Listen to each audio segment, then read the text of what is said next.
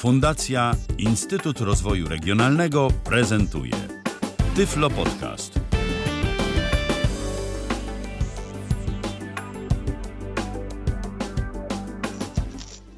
Cześć kochani! Dzisiaj Środa Magdaleńska. Wyjątkowo już się odzwyczailiście nawet troszkę, bo teraz tak jakoś rzadziej bywam. Ale dzisiaj jestem. I nie tylko ja. Jest ze mną Jarek Węglarz. Cześć Jarku. Cześć Magdaleno, witam Państwa. A dzisiaj realizuje nas Patryk Waliszewski.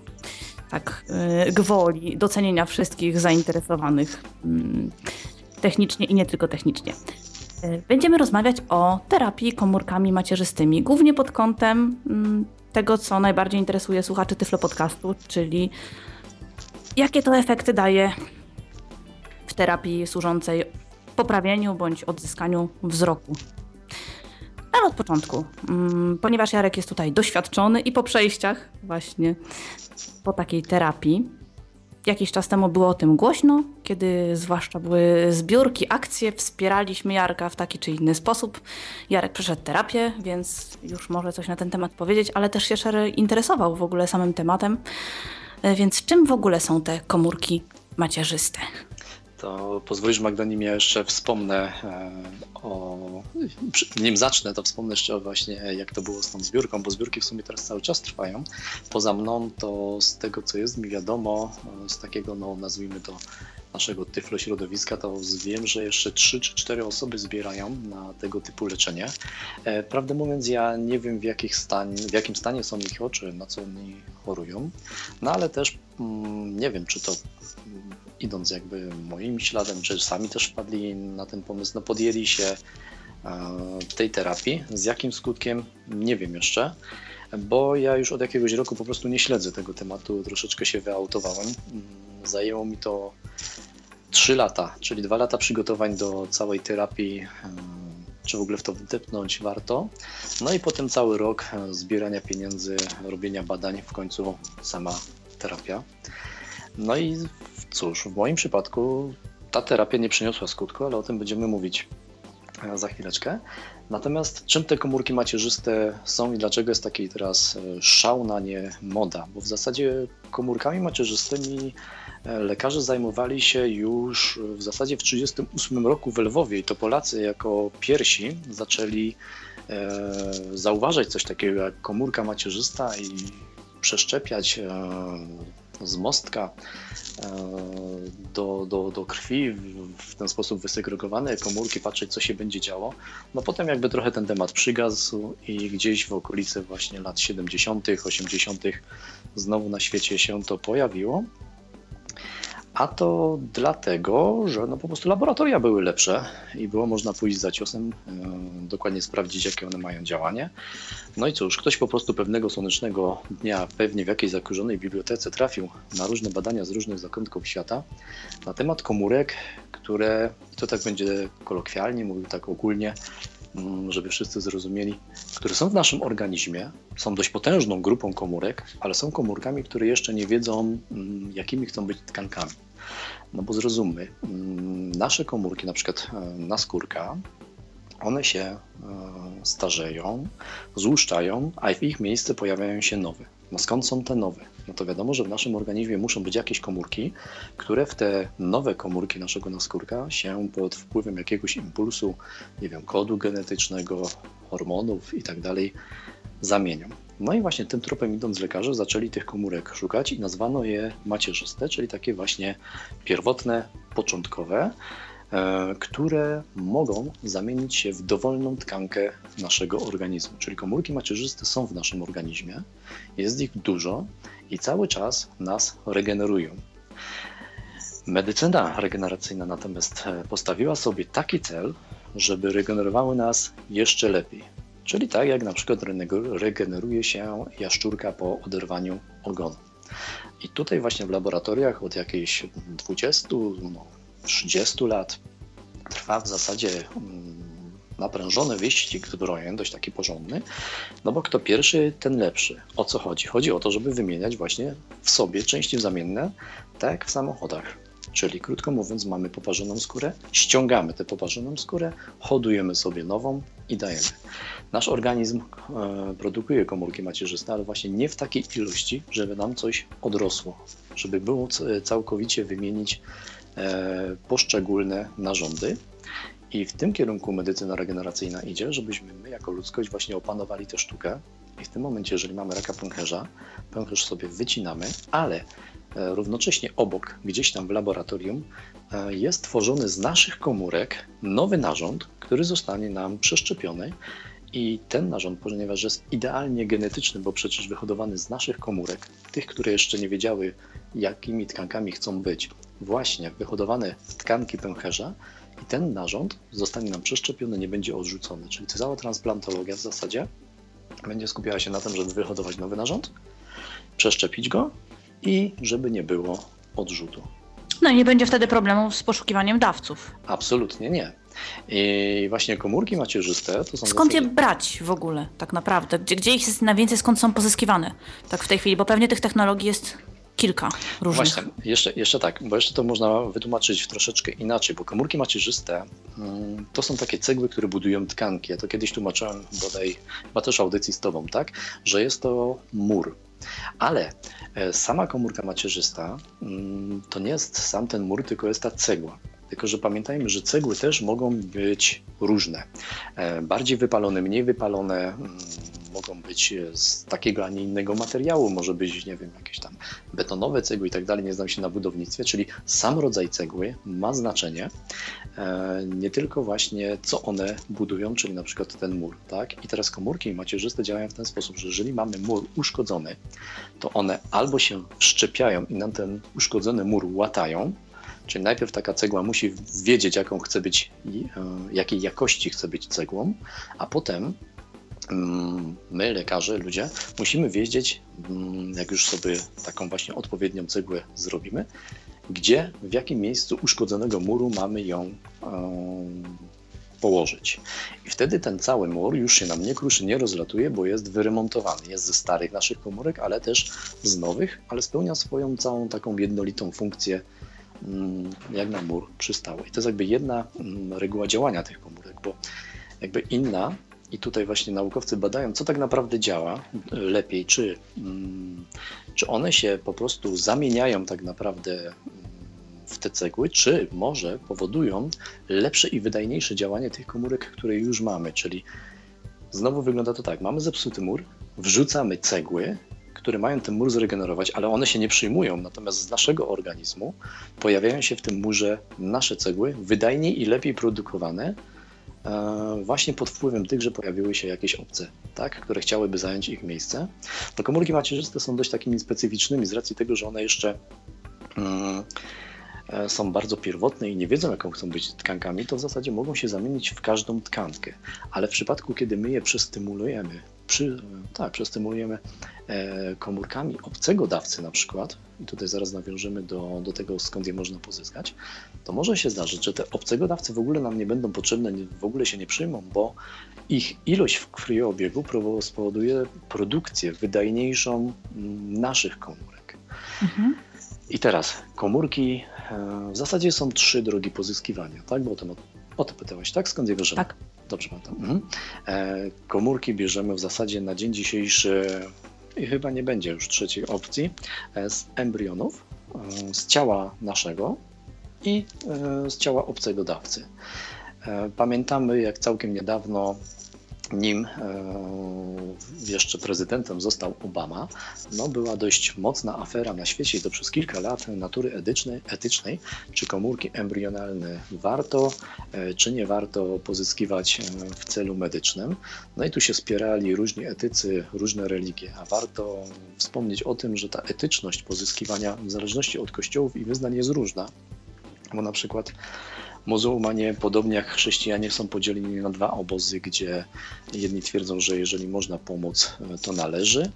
E, Żydzi twierdzą, że jak najbardziej należy pomóc. Natomiast znowu chrześcijanie, tacy jak katolicy, prawosławni, e, absolutnie, bo to jest życie, prawda? Natomiast niektórzy protestanci. Ludzkie, bo przeciwko Tak, tak, tak, tak zaraz właśnie... Mhm. nie ma sprzeciw, prawda? Tak. Natomiast inni protestanci twierdzą, że jak najbardziej można. I to właśnie rozchodzi się o to, kiedy zaczyna się życie ludzkie.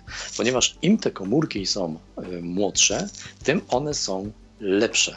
Y, Im szyb, szybciej je pobierzemy jako te najbardziej głupujotkie, które jeszcze nie wiedzą, kim chcą być, tym lepiej, bo potem im dłużej ta komórka dojrzewa, tym ona się robi bardziej wyspecjalizowana, czyli to jest ciągle taka komórka, no jeszcze nie wiem dokładnie jaką chcę być, ale wiem, że już będę neurologiczną, tak?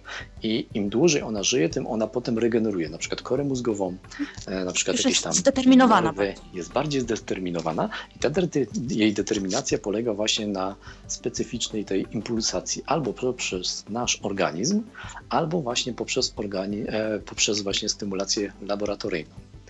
Więc mm, to się wszystko rozbiło niestety o wielką aferę etyczną e, i dyskusję etyczną.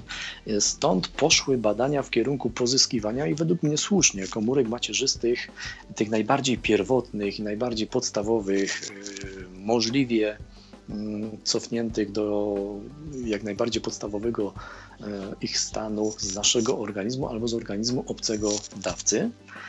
I w zasadzie brakowało tylko i wyłącznie podpisu, żeby to móc legalnie mm, testować na ludziach. No i Obama jako pierwszy prezydent e, te parę lat temu e, podpisał. No i w zasadzie od tamtej pory, czyli jest to w sumie stosunkowo młody czas, bo to jest około 9 lat, ruszył naprawdę na świecie potężny wyścig zbrojeń, jeżeli właśnie chodzi o komórki macierzyste i leczenie komórkami macierzystymi pozyskiwanymi właśnie z naszego ciała bądź z ciała obcego dawcy, spokrewnionego, spokrewnionego albo i niespokrewnionego, bo to też jeszcze w zależności, co chcemy nimi leczyć później, to o tym będziemy mówić, to to jest istotne albo nie jest istotne. Natomiast no, Natomiast, natomiast yy, ogólnie rzecz ujmując, najlepsze komórki macierzyste oczywiście byłyby te z naszego ciała, no nie? pozyskiwane. No i cóż, tylko ca cały konspekt... i bez problemu takiego właśnie chociażby etycznego, jeżeli ja się, z tym, ja się z tym właśnie zgadzam w 100% I, i też jestem takim człowiekiem, że jeżeli się leczyć, to nie za wszelką cenę, nie kosztem właśnie życia, bo ja tak naprawdę nie wiem, czy życie zaczyna się e, przy poczęciu, czy tydzień później, czy to są zygoty, nie zygoty, czy one mają duszę. To jest dla mnie w zasadzie nieistotne. Ja uważam, że jestem katolikiem. No, nie wiem, jak wierzę, może, może mocno, może nie mocno. Czegoś się trzeba trzymać, tak? Jeżeli jestem zdeklarowanym katolikiem, a mój kościół masz, twierdzi, masz tak wybierać, tak? Tak, mój kościół twierdzi, że to jest nie tak, no to jakiś tam punkt odniesienia etyczny warto mieć, więc ja sobie przyjąłem za zasadę, że nie za wszelką cenę i trzymam się z dala od komórek embrionalnych, no ale większość ludzi, którzy na przykład ze mną się kontaktowali w tej sprawie, szukając jakiegoś tam zdania opinii, oni już takich oporów nie mieli, na przykład leczyli się komórkami embrionalnymi obcego dawcy e, w Rosji i, i tak dalej. No punkt widzenia zależy jak zawsze od punktu siedzenia, mój jest akurat taki, i już. Więc osobiście też uważam, że lepiej po prostu mm, tak stymulować te komórki macierzyste, żeby ich było bardzo, bardzo dużo. Na tyle, żebyśmy po prostu nie starzeli się tak szybko. I przy okazji mogli jeszcze sobie, tak jak w samochodzie, wymienić te poszczególne części zamienne.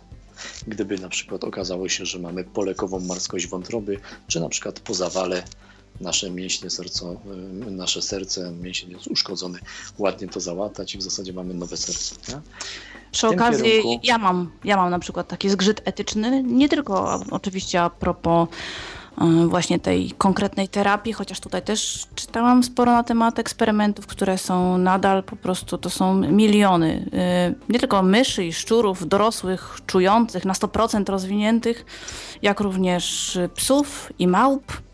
Y, jakby tutaj mm, no, mam wrażenie, że większość ludzi nie ma zgrzytu dopiero właśnie kiedy się pojawia ten embrion i to na bardzo wczesnym etapie rozwoju, kiedy absolutnie to jeszcze człowieka nie przypomina. Ale to już jest dyskusja zupełnie każdy, na... Każdy musi w swoim sercu jakby rozważyć, Dokładnie. prawda? E, podczas decyzji, jakimi komórkami macierzystymi będzie się leczył e, I naprawdę warto to sobie głęboko przemyśleć, bo to, że my dzisiaj mamy takie nastawienie, a nie inne, to wcale nie zmienia faktu, że nam się coś w głowie za pół roku, za dwa lata nie poprzestawia.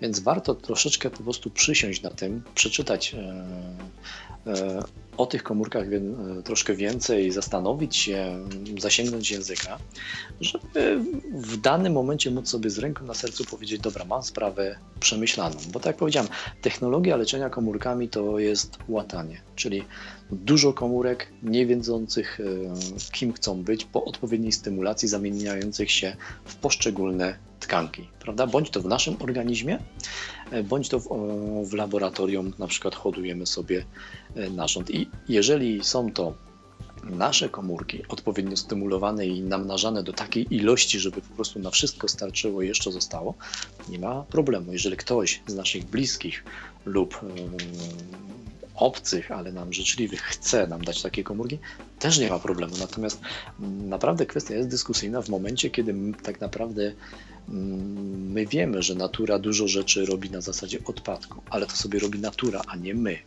Bo to, co my robimy, to możemy spowodować akurat, że no, mm, może ktoś, kto ocaliłby ludzkość w tym momencie, poszedł do kosza po to, żebyśmy mieli właśnie fantastyczne komórki, a co za tym idzie zdrowe oczy, tak?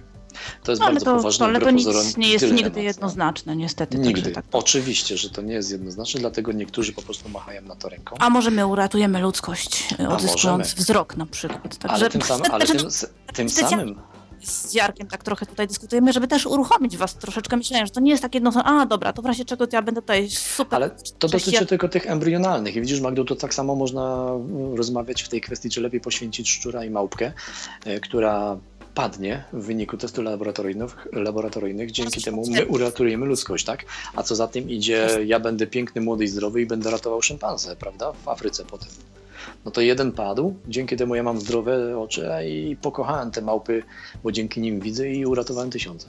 Tak, tak wesoło to nie jest, ale to jest...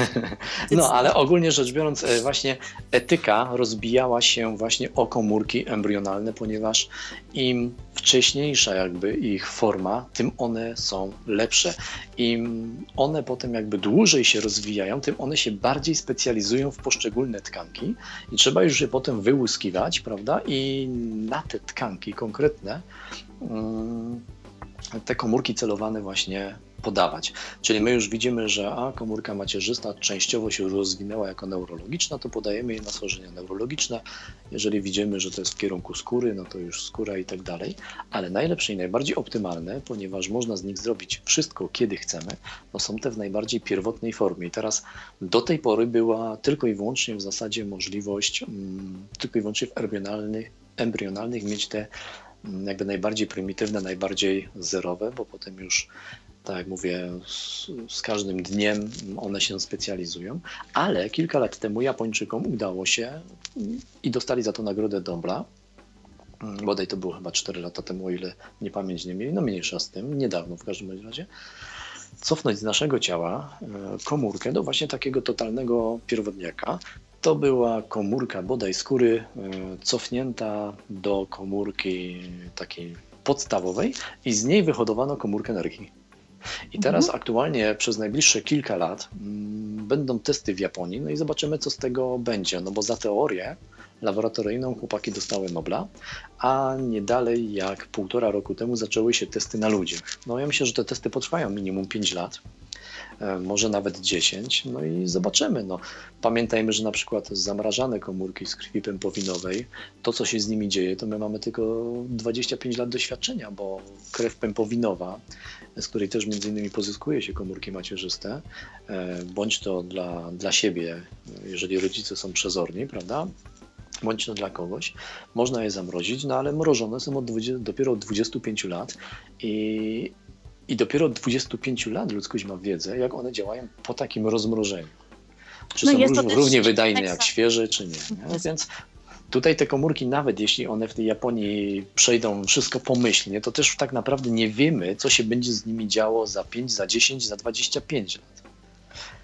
No i, ale jeśli by się okazało, że nic się złego nie dzieje, no to jesteśmy w domu i to jest to, o czym ja powiedziałem, czyli mamy e, możliwość laboratoryjnie hodowli właśnie komórek, z której będziemy w stanie mm, sobie wyprodukować poszczególne narządy, a te z kolei nie zostaną odrzucone, bo są genetycznie zgodne z naszymi. Mhm. A w tej chwili y, jak to jest pozyskiwane? Z tkanek, z krwi pacjenta? Jak to wygląda? E, głównie są trzy drogi. Pierwsza to jest e, szpik, druga to jest e, krew, no i w zasadzie trzecia droga to są już e, obcy dawcy. Mhm. Natomiast jest jeszcze poszukiwanie po organizmie komórek macierzystych już takich bardziej wyspecjalizowanych, czyli na przykład jeżeli chcielibyśmy, tak ostatnio słyszeliśmy, był facet, który oberwał nożem, było idealne, piękne cięcie i stwierdzili, że będą mu regenerować rdzeń we Wrocławiu. E, to oni szukali komórek e, dla niego, żeby to się wszystko tam ładnie zrosło i ten facet mógł wstać z wózka inwalidzkiego i znowu chodzić i ten rdzeń zaczął działać. Już wyspecjalizowanych, ale właśnie to były komórki glejowe, czyli dostawano się do jego głowy, więc albo obcydawca, no albo poszukuję w naszym właśnie ciele. I teraz w zależności od tego, czego my szukamy, no to jakich komórek już bardziej wyspecjalizowanych, czy to ma być pod kątem krwi, no to no, szukamy w szpiku, prawda? Jeżeli neurologiczne, to gdzieś ten. Ja słyszałem, że nawet w, w, zębach jest bardzo dużo mm, komórek macierzystych, które mogą być wykorzystywane nie tylko w leczeniu właśnie um, układu kostnego, ale i innych tkanek. Także ta sprawa ich pozyskania jest naprawdę um, rozwojowa. Rozwojowa też. i wbrew pozorom wcale na przykład e, w krwi nie jest ich tak dużo, bo okazało się, że w, w łożysku tuż po urodzeniu jest ich masa, prawda? Co, co jest logiczne, bo to jest e, coś utworzone prawie że z niczego i prawie że wyjałowione, więc tam jest ich masa, a w samej krwi trzeba podawać przez długi, długi czas leki jakby stymulujące rozwój, żeby potem ileś tej krwi sobie pobrać i mm, odsączyć właśnie te komórki macierzyste, a te z kolei podać sobie celem na przykład regeneracji tkanek uszkodzonych, dajmy na to mm, szpiczakiem, mhm. albo jakimiś innymi nowotworami, prawda? Zrobiono też dość ciekawy eksperyment całkiem niedawno, mianowicie mm, sprawdzono, jak komórki macierzyste po usunięciu na przykład szpiku kostnego będą działały na inne choroby. Co się okazało, że niektórzy naukowcy zniszczyli sobie szpik kostny, ale w taki sposób, że mógł się on zregenerować. No i oczywiście regenerowały go ich komórki macierzyste. No trochę to trwało, ale przy okazji regeneracji one się tak namnożyły, że wyleczyły e, danego lekarza z cukrzycy. Że okazało się, że e, wyspy szóstkowe zostały też przy okazji całkowicie zregenerowane. Także no niby by się wydawało, że mm, tutaj krew, tutaj prawda szpik, ale z drugiej strony no, tkanka miękka, akurat cukrzycy, zbliżona jest, jeżeli chodzi o układy komórkowe właśnie z krwią. To jest ten sam listek w zasadzie zarodkowy, ile dobrze pamiętam. No i eureka, nie? Mhm, udało się. Gdyby ktoś chciał o coś zapytać, zadzwonić do nas, to Skype jest czynny tyflopodcast.net. Zapraszamy. Y, jeśli chodzi o te metody, teraz też jeszcze nie ma badań klinicznych. Mm, póki co jest to też w fazie eksperymentów y, laboratoryjnych i, i na zwierzętach, mm, ale tutaj już są gotowe, tworzone tkanki no i oczywiście to ma być w ten sposób, że na przykład opisywany tutaj eksperyment, że pobrany fragment chrząstki y, z nosa pacjenta, po czym dostarczony na rusztowanie specjalne, ale właśnie pod kątem tego, że tutaj komórki macierzyste będą odtwarzały. E, I, i ponieważ... No, tę chrząstkę już... właśnie. Tak, tę chrząstkę. To samo było z pęcherzem, o którym To, to znaczy, ale nie, nie tę samą, nie tę samą, dlatego, że później było za pomocą tego regenerowane kolano. E, tak, ale to musi być właśnie Tylko, żeby było komórkowo zbliżona. Tak, dokładnie. tak, tak, tak, tak. Bo w życiu, bo w życiu na przykład... No i żeby było rusztowanie, żeby było wiadomo, tak. jak to ma się rozwijać dalej. Otóż to, a poza tym ona musi być jakby z tej samej grupy komórkowej, z której jest e, to, co chcemy ta komórka macierzysta, mimo iż tak naprawdę jest to taka podstawowa komórka, ale już troszeczkę wyspecjalizowana, bo jest najpierw, nie wiem, z tej trzeciej grupy, a nie z pierwszej, prawda? Ona musi być z grupy na przykład komórek macierzystych tworzących chrząstki. Wtedy ta z nosa jest w stanie zregenerować kolano, natomiast nie będzie w stanie zregenerować na przykład układu nerwowego. Prawda? Więc, więc No, one, mimo iż są podstawowymi komórkami, to w zasadzie specjalizują się w czymś, bo tak jak powiedziałem, im dłuższy ich rozwój, tym one bardziej jakby się e, specjalizują. Im wcześniej je pobierzemy, a to jest tylko możliwe na dzień dzisiejszy właśnie w fazie embrionalnej, no tym w zasadzie mamy lepsze, bo możemy nimi bardziej manipulować w dowolnych dla nas oczekiwanych kierunkach. No w zasadzie żaden to problem, bo można przecież poczekać, aż one się tam troszkę odhodują, no i na tą kubkę sobie położyć właśnie, a tu będziemy regenerować chrząstki i tak dalej, prawda? Ale to docelowo. Natomiast no, no, pozyskiwanie komórek właśnie z naszego organizmu, tak jak właśnie mówisz, no, szukamy miejsca, gdzie ich jest właśnie dużo i gdzie one są zbliżone e, do tych tkanek, które my chcemy e, naprawiać. No i tutaj Więc już, już możemy się skierować w to miejsce, które nas najbardziej interesuje, czyli oczy, czyli wzrok szeroko pojęty. Dla kogo jest e, ta terapia?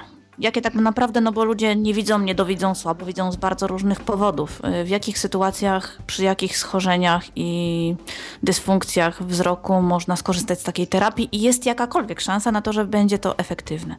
Magda, to jest bardzo ciężkie pytanie. Ja ci powiem szczerze, Dlatego je zadam. E, e, bo dlaczego? Powiem tak. Z jednej strony można powiedzieć e, coś takiego, że na dzień dzisiejszy i na dzień jutrzejszy, na dzień dzisiejszy te komórkę, te leczenie komórkami macierzystymi myślę, że przede wszystkim jest dla ludzi, którzy mają e, schorzenia mm, oczu świeże, e, postępujące i niechirurgiczne. E, Czyli krótko mówiąc, mm, świeże. Na przykład ktoś ma silne zapalenie nerwu wzrokowego, w wyniku tego e, traci wzrok, szybko podając mu komórki e, z grupy, na przykład tworzącej komórki neurologiczne, mamy nadzieję, że one się przekształcą bądź to w komórki właśnie neurologiczne, czyli nerwu wzrokowego i się wszczepią, czyli w, zrobią się w odpowiednie cegły i za, załatają ten uszkodzony mur, tak zwany e, w naszym przypadku nerwem wzrokowym, albo właśnie wystymulują e, te nasze do, do załatania tego właśnie muru, czyli tego uszkodzenia w tym nerwie. Czyli im, im świeższe e, schorzenie, tym lepiej. Ale z kolei my musimy mieć pewność, że to jest naprawdę zapalenie wzroku, nerwu wzrokowego, a nie na przykład choroba lewera, bo ta jest z kolei mm, chorobą genetyczną. A komórki macierzyste nie działają w przypadku schorzeń genetycznych. E, A jeśli już działają, to tylko i wyłącznie na chwilę. I teraz ta chwila może być mm, większa, mniejsza, to w zależności jakie mamy szczęście, ponieważ one traktują mm, dane uszkodzenie jako coś normalnego. Bo przekształcając się e, lub właśnie e, w zależności od teorii tego leczenia, którą pójdziemy, stymulując nasze, e, jeżeli coś jest genetyczne, to to jest norma anatomiczna. Jeżeli to jest coś nabyte, na przykład w wyniku schorzenia, zapalenia, no to w tym momencie to ma być naprawione i to, to warto naprawiać, prawda? Ale znowu, Ale pamiętajmy, że, że genetyczna jest jedynie skłonność. To nie jest tak, że na 100% akurat to Eee. wystąpi i to w aż takim wariancie, więc Zgadza się, ale tak, tak jakoś właśnie wychodzi przynajmniej z mojego stanu wiedzy, że przy tych chorobach genetycznych one albo są w stanie zatrzymać na jakiś czas, z czego to znowu dalej będzie postępowało, prawda? No ten czas może nam dać czas przeczekania na przykład do lepszej terapii, zgadzam się, ale mogą też nie zadziałać w ogóle, albo zadziałać w takim stopniu, że nie przełoży się ilość zainwestowanego czasu, środków i emocji e, na sukces, tak? Czyli nie wiem, ktoś oczekiwał, że, że będzie lepiej, a zyskał, nie wiem, 1%. Nie? Mhm. Więc y, ja twierdzę i tak z doświadczenia widzę, że one przede wszystkim działają najlepiej. Po pierwsze na uszkodzenia jak najświeższe. Widzicie Państwo moje uszkodzenie nerwu wzrokowego, mimo że w zasadzie tylko mam nerw wzrokowy uszkodzony, ja mam normalne oczy, normalną siatkówkę, pełne wszystko ładne ukrwienie i nerwy moje wzrokowe pracują w zakresie 3 mikrowoltów. U normalnie widzącego człowieka to jest 26 mikrowoltów. E, Ale schorzenie jest na tyle stare, no, że, że nic to nie ruszyło, ponieważ ja dwadzieścia kilka lat nie widzę. Natomiast znam osobiście osobę, e, która mm, zaczęła gwałtownie tracić wzrok właśnie w wyniku stanu zapalnego nerwu wzrokowego i została skierowana do leczenia komórkami macierzystymi w Indiach i sprężyła się w rok ze zbieraniem funduszy, pojawieniem się w tej klinice i tej osobie w zasadzie ze stanu, gdzie ona widziała tylko lekkie e, od czasu do czasu kolory, jakieś światło cienie, przywrócono jej wzrok do 90% tego, co widziała wcześniej. A to się odbyło w ciągu 12 miesięcy, a nie 20 mhm. paru lat. Więc tutaj y, jakby świeżość tego schorzenia ma znaczenie. Ale z drugiej strony e, są osoby niewidome na przykład od urodzenia, które nie widzą z powodu zniszczonej rogówki. I dzisiaj medycyna już pozwala na wyprodukowanie rogówki e, z naszego organizmu właśnie przy pomocy komórek macierzystych. Wystarczy te rogówki podmienić i te osoby odzyskają wzrok. Więc w przyszłości osoby, które na znaczy, przykład... Rozumiem, że mówisz, mówisz o osobach, u której przeszczep nie wchodzi w grę albo się nie przejmował, tak? Na przykład. Mhm. Mhm. Dokładnie tak. I one mogą odzyskać wzrok. Więc w przyszłości myślę, że i chirurgia, i medycyna regeneracyjna pozwoli na to, żeby wyhodować całe oko i po prostu jakoś je tam szczepić. No na dzień dzisiejszy oko jest stworzone z tylu różnych tkanek, że po prostu jest to nierealne. Oczywiście są laboratoria, które to próbują zrobić, ale tak, jak jedna tkanka jest idealnie rozwiązana, to druga strzeli, nie? No i siatkówka coś... jest zagwozdką tutaj potężną.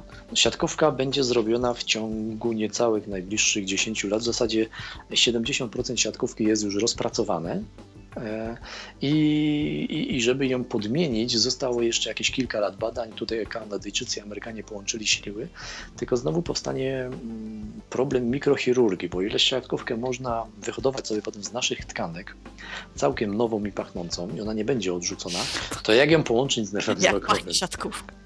Bo ona jest wypustką przecież nerwu wzrokowego, prawda? Mhm. I ona w pewnym momencie łączy się z nerwem wzrokowym i nie bardzo sobie jestem w stanie wyobrazić, jak ta siatkówka w miejscu połączenia z nerwem wzrokowym będzie połączona, żeby działała idealnie. Bo ile naczyniówkę sobie jestem w stanie wyobrazić, że to będą naczynku po naczynku jakoś tam, no to tutaj nie bardzo. Z nerwem wzrokowym też bywa różnie, bo na początku go widzimy, potem jest skrzyżowanie nerwów wzrokowych w okolicy siodła tureckiego, a potem on ginie, coraz cięższym będąc gdzieś w czeluściach mózgu i w zasadzie my się tylko już dowiadujemy, że mamy korę mózgową odpowiadającą za widzenie. I teraz też pytanie, jeżeli nam strzeli nerw wzrokowy, tak kolokwialnie mówiąc, to gdzie i co łatać? W którym miejscu jest największe uszkodzenie? No to pokazują gdyby badania elektrofizjologiczne, no ale nie aż tak dokładnie żeby móc ten nerw na przykład nowo wyhodowany całkowicie podmienić. Więc jeżeli fizycznie na przykład będzie go można wymienić, no to być może sobie neurochirurdzy, mikrochirurdzy jakoś poradzą, że odcinek nerwu jakoś tam podmienią, no nie? Ale jeśli ten odcinek trafi na gdzieś tam głęboko w głowie, to nie ma szans. No nie, jak Więc... do tej pory z tym samym połączeniem jest problem, że w momencie, kiedy Aha. zostanie przerwane w ogóle przewodnictwo Ale... tego nerwu, to, to że już może, może się zdarzyć też tak, że po prostu nauka pójdzie w takim kierunku, że one się samo będą gdzieś tam odbudowywać, czyli te komórki no, no, będą szukały, tylko trzeba będzie szukały uszkodzonego miejsca i regenerowały te, tylko trzeba będzie je no, tak wyspecjalizować, żeby tylko i wyłącznie właśnie szukały tego akurat uszkodzenia neurologicznego i koniec. Więc na dzień dzisiejszy ja myślę, że e, niektóre narządy, niektóre narządy, przede wszystkim większość tkanek, natomiast w przyszłości myślę, że wszystkie narządy. Natomiast... Ale, no, ale dobra, na przykład, nie wiem, niewidomi ze zwyrodnieniem plamki żółtej, z jaskrą i tak dalej. Czego no widzisz, jaskra sama w sumie nie jest problemem, tylko jaskra jest problemem, że niszczy no pozostałe tkanki. No, jest, no i to, jeszcze jest I teraz, je, jeżeli się okaże, że w wyniku jaskry na przykład masz w oczach zniszczonej w większości nerw wzrokowy, to one mogą fantastycznie zadziałać, tak jak u pewnej Amerykanki leczonej w Chinach, bo zadziałały na nerw wzrokowy, a pozostała część jaskry, no jakoś tak fuksem u niej i szczęściem wielkim, ocaliła resztę oka. Ale niektórzy w wyniku jaskry mają uszkodzone na przykład gałki oczne bardzo znacznie, a tam już jest mnóstwo różnorakich tkanek do regeneracji. E, uszkodzenie na przykład e, chirurgiczne, czyli każda operacja jest traktowana przez te komórki jako zwykłe uszkodzenie. I teraz no my nie wiemy, w którym kierunku i jak one będą regenerowały te zbliznowacenia. Nie? Czy to nie wyjdzie nam akurat na, czy to wyjdzie nam, czy nie wyjdzie na zdrowie. Więc też tutaj ludzie, którzy są świeżo po różnych operacjach, jakieś tam silikony przyczepiane, jakieś tam operacje oczu, oni są dyskwalifikowani. To musi być schorzenie tylko i wyłącznie tkankowe, poszczególnej tkanki. No i tak jak powiedziałem, w niektórych już rozpracowanych y, narządach, z czego no, ja do końca nie jestem przekonany, czy akurat y, spojówka jest narządem, no ale kojarzy mi się to jako taka po prostu autonomiczna część oka, no, już można na przykład podmienić, prawda? Ale docelowo, docelowo jest tak, że na przykład ktoś nie ma oczu i jemu będzie można te oczy zrobić. Tylko pytanie, jak mu je wszczepimy, czy on będzie widział, prawda? Bo tak. to, że ma oczy działające, to nie znaczy, że mózg będzie widział. No bo widzenie przede wszystkim opiera się na interpretacji tego, co rejestruje nasze oko. No jak ktoś niewidomy od urodzenia albo bardzo wcześnie y, ktoś, Trzeba ktoś, go będzie uczyć widzieć, albo będzie to bariera nie do przeskoczenia, mimo iż fizjologicznie będzie wszystko działało. Zwłaszcza, Natomiast... że pamiętajmy, że w, w płacie potelicznym, tam gdzie generalnie no, te, te różne rzeczy wzrokowe są opracowywane, to nie jest tak, że ludzie, którzy nie widzą przez wiele, wiele lat, to tam jest pustać jakaś, tylko mózg zagospodarowuje sobie ten obszar jak najbardziej na przetwarzanie różnych innych informacji i bodźców.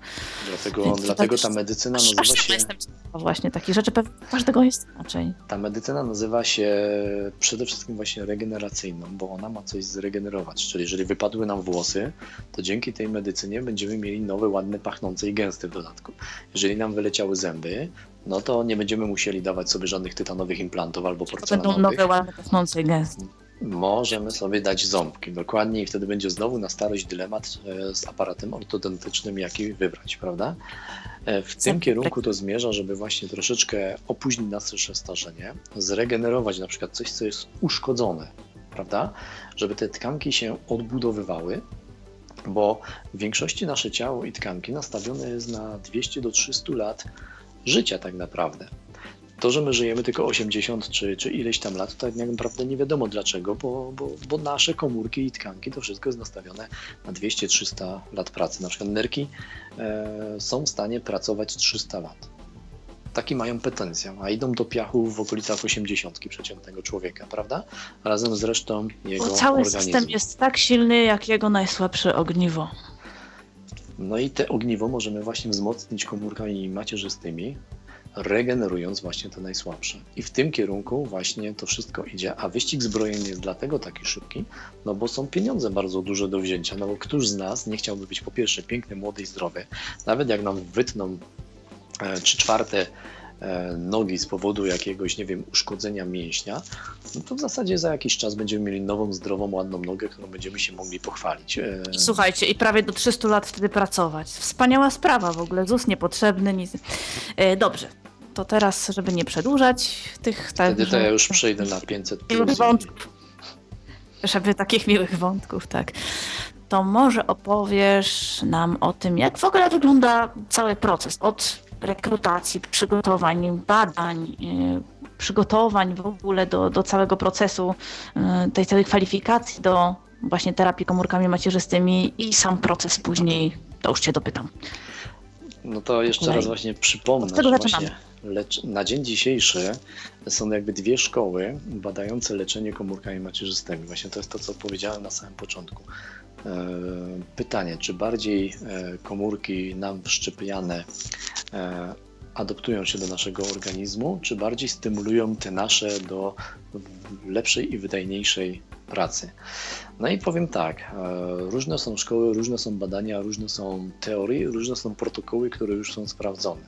Na moje szczęście, bo na moim przykładzie chciałbym przede wszystkim opowiadać, e, ja miałem przede wszystkim, ja mam przede wszystkim schorzenie neurologiczne, a komórki, komórki neurologiczne są najwcześniej badanymi zaraz po krwi komórkami w całej tej medycynie regeneracyjnej, w związku z tym najwięcej o nich e, wiadomo, więc okazało się, że e, w przypadku e, takich schorzeń najlepiej działają, będą działać właśnie albo nasze komórki, no tutaj Japończycy dopiero to sprawdzają, albo właśnie komórki wręcz obcego dawcy, tak? które nie tylko e, będą w stanie, mimo braku pokrewności, e, zamienić się w odpowiednie cegły, ale jeszcze właśnie wystymulować te nasze. Ale to tylko działa, mm, tylko to działa w przypadku komórek neurologicznych tak pięknie i, i fajnie. No i cóż, e, przede wszystkim e, kwalifikacja polegała w moim przypadku na tym, że musiałem na początku dokładnie porobić wszystkie badania, na co ja tak naprawdę jestem chory i co mi tak naprawdę dolega, żeby to było jednoznacznie wyjaśnione. E, czyli zrobiłem... Ale okulistyczne czy, czy ogólnie też? Wszystko. od począwszy od badania krwi, z tym, na co jestem chory i tak dalej, mm, żeby potem nie było, że, że nie wiem, zachorowałem na przykład na HIV w wyniku terapii, chociaż to jest wszystko badane i tak dalej, ale badania krwi, e, prześwietlenia płuc, e, rezonansy magnetyczne głowy, całej drogi wzrokowej, wywołane potencjały, bo tutaj chodziło o neurologię, okulistyka, czyli wszystko, co wchodziło w jej rachubę przez angiografię, po jakieś tam inne badania, no, Wiadomo, że ja nie widzę, więc na przykład no nie, nie miałem robionego pola widzenia i tak dalej. No ale to, co było można zbadać, jakieś tam pomiary nerwu wzrokowego, jego grubości, e, jego prześwietlenie gałki ocznej, tak jak powiedziałem, jakieś tam rezonansy magnetyczne, wywołane potencjały, żeby sprawdzić, czy pracuje kora mózgowa w ośrodku odpowiadającym, w jej ośrodku odpowiadającej jej części za, za widzenie, mm, czy nerw wzrokowy pracuje, czy siatkówka pracuje, w ilu procentach to wszystko jest wydajne. I no, to, to była bardzo długa droga, i na tej podstawie dopiero. Mm, kwalifikowano mnie, czy ja się nadaję do leczenia komórkami macierzystymi. No bo na przykład osoby, które mają jakieś nowotwory, bądź będące po świeżo po chirurgicznych jakichś tam e, operacjach, bądź mające jakieś tam wielonarządowe schorzenia, one często w tych uczciwych, bo są też nieuczciwe kliniki, e, są zwyczajnie odrzucane, mówiąc, że no tutaj nie ma szans, prawda, na leczenie. Więc u mnie stwierdzono, chłopie, ty masz uszkodzony tylko i wyłącznie nerw wzrokowy. Masz zdrowe, normalne oczy, e, kora mózgowa. A wiedziałeś o tym, czy nie? To znaczy powiem tak, ja, wiedzie, ja, wiedziałem, ja wiedziałem, że mam zdrowe oczy, natomiast um, ja nie wiedziałem, dlaczego nie widzę. Dlaczego ja tak naprawdę wzrok straciłem, e, nie wiedziałem. Dzisiaj wiem, że straciłem wzrok w wyniku niedotlenienia e, nerwu wzrokowego, który był spowodowany e, wzrostem ciśnienia śródczaszkowego, a ten z kolei prawdopodobnie był spowodowany jakimś wirusem, który doprowadził do zapalenia opon mózgowych. No i dobra, wirus minął, zapalenie przeszło. Ja się opamiętałem, na nogi stanąłem, zrehabilitowałem się, żyłem sobie, prawda, jako niewidomy, korzystając z dobroci Pefronu, y, wspomagania PZN-u i tak dalej. Y, ogólnie rzecz biorąc. Dobra. Ogólnie, rzecz, ogólnie rzecz biorąc, e, ogarnąłem się i żyłem sobie przez. Sorry, to, to było tam, u nas trochę bezwarunkowo. Żyłem sobie przez ileś tam lat. Oczywiście co jakiś czas patrząc, co się dzieje e, na rynkach, e, no, przepraszam, w medycynie w kierunku jakby oczu. No ale jak każdy z nas, kto kiedyś stracił wzrok i to w zasadzie z dnia na dzień, no na początku te pragnienie odzyskania wzroku e, było silne, potem coraz słabsze, coraz słabsze, aż pewnego momentu po prostu całkowicie mm, zaniechałem szukania dla siebie ratunku, bo tak jak powiedziałem, ogarnąłem się, zrehabilitowałem się, czy jak to tam się jeszcze fachowo po teflologicznemu nazywa i po prostu cieszyłem się życiem, wiedząc, że mam zdrowe oczy, ale nie wiedząc dlaczego nie widzę. No i pewnego dnia postanowiłem za namową mojej koleżanki jechać dokładnie sprawdzić, dlaczego ja nie widzę do Bostonu. No ale oni stwierdzili w Bostonie, w klinice mm, przy Harvardzie, że po co mam do nich lecieć e, już zaraz natychmiast. Jeżeli mogę, to proszę sobie zrobić takie, takie i takie badania. I na ich podstawie. Oczywiście prywatnie. Mm, do tego dojdę. I na, ich, e, na, na tych podstawie tych badań oni mi w Bostonie powiedzą, czy jest sens przyjeżdżać e, i robić dokładniejsze badanie celem szukania odpowiedzi, dlaczego nie widzę u nich na ich najlepszym na świecie bądź co bądź sprzęcie. No cóż, no to ja oczywiście wziąłem tą listę w zęby i zacząłem szukać e, po Polsce. Na szczęście udało mi się wszystko na Śląsku zrobić, bo na Śląsku w zasadzie jest wszystko, tak jak i w Warszawie.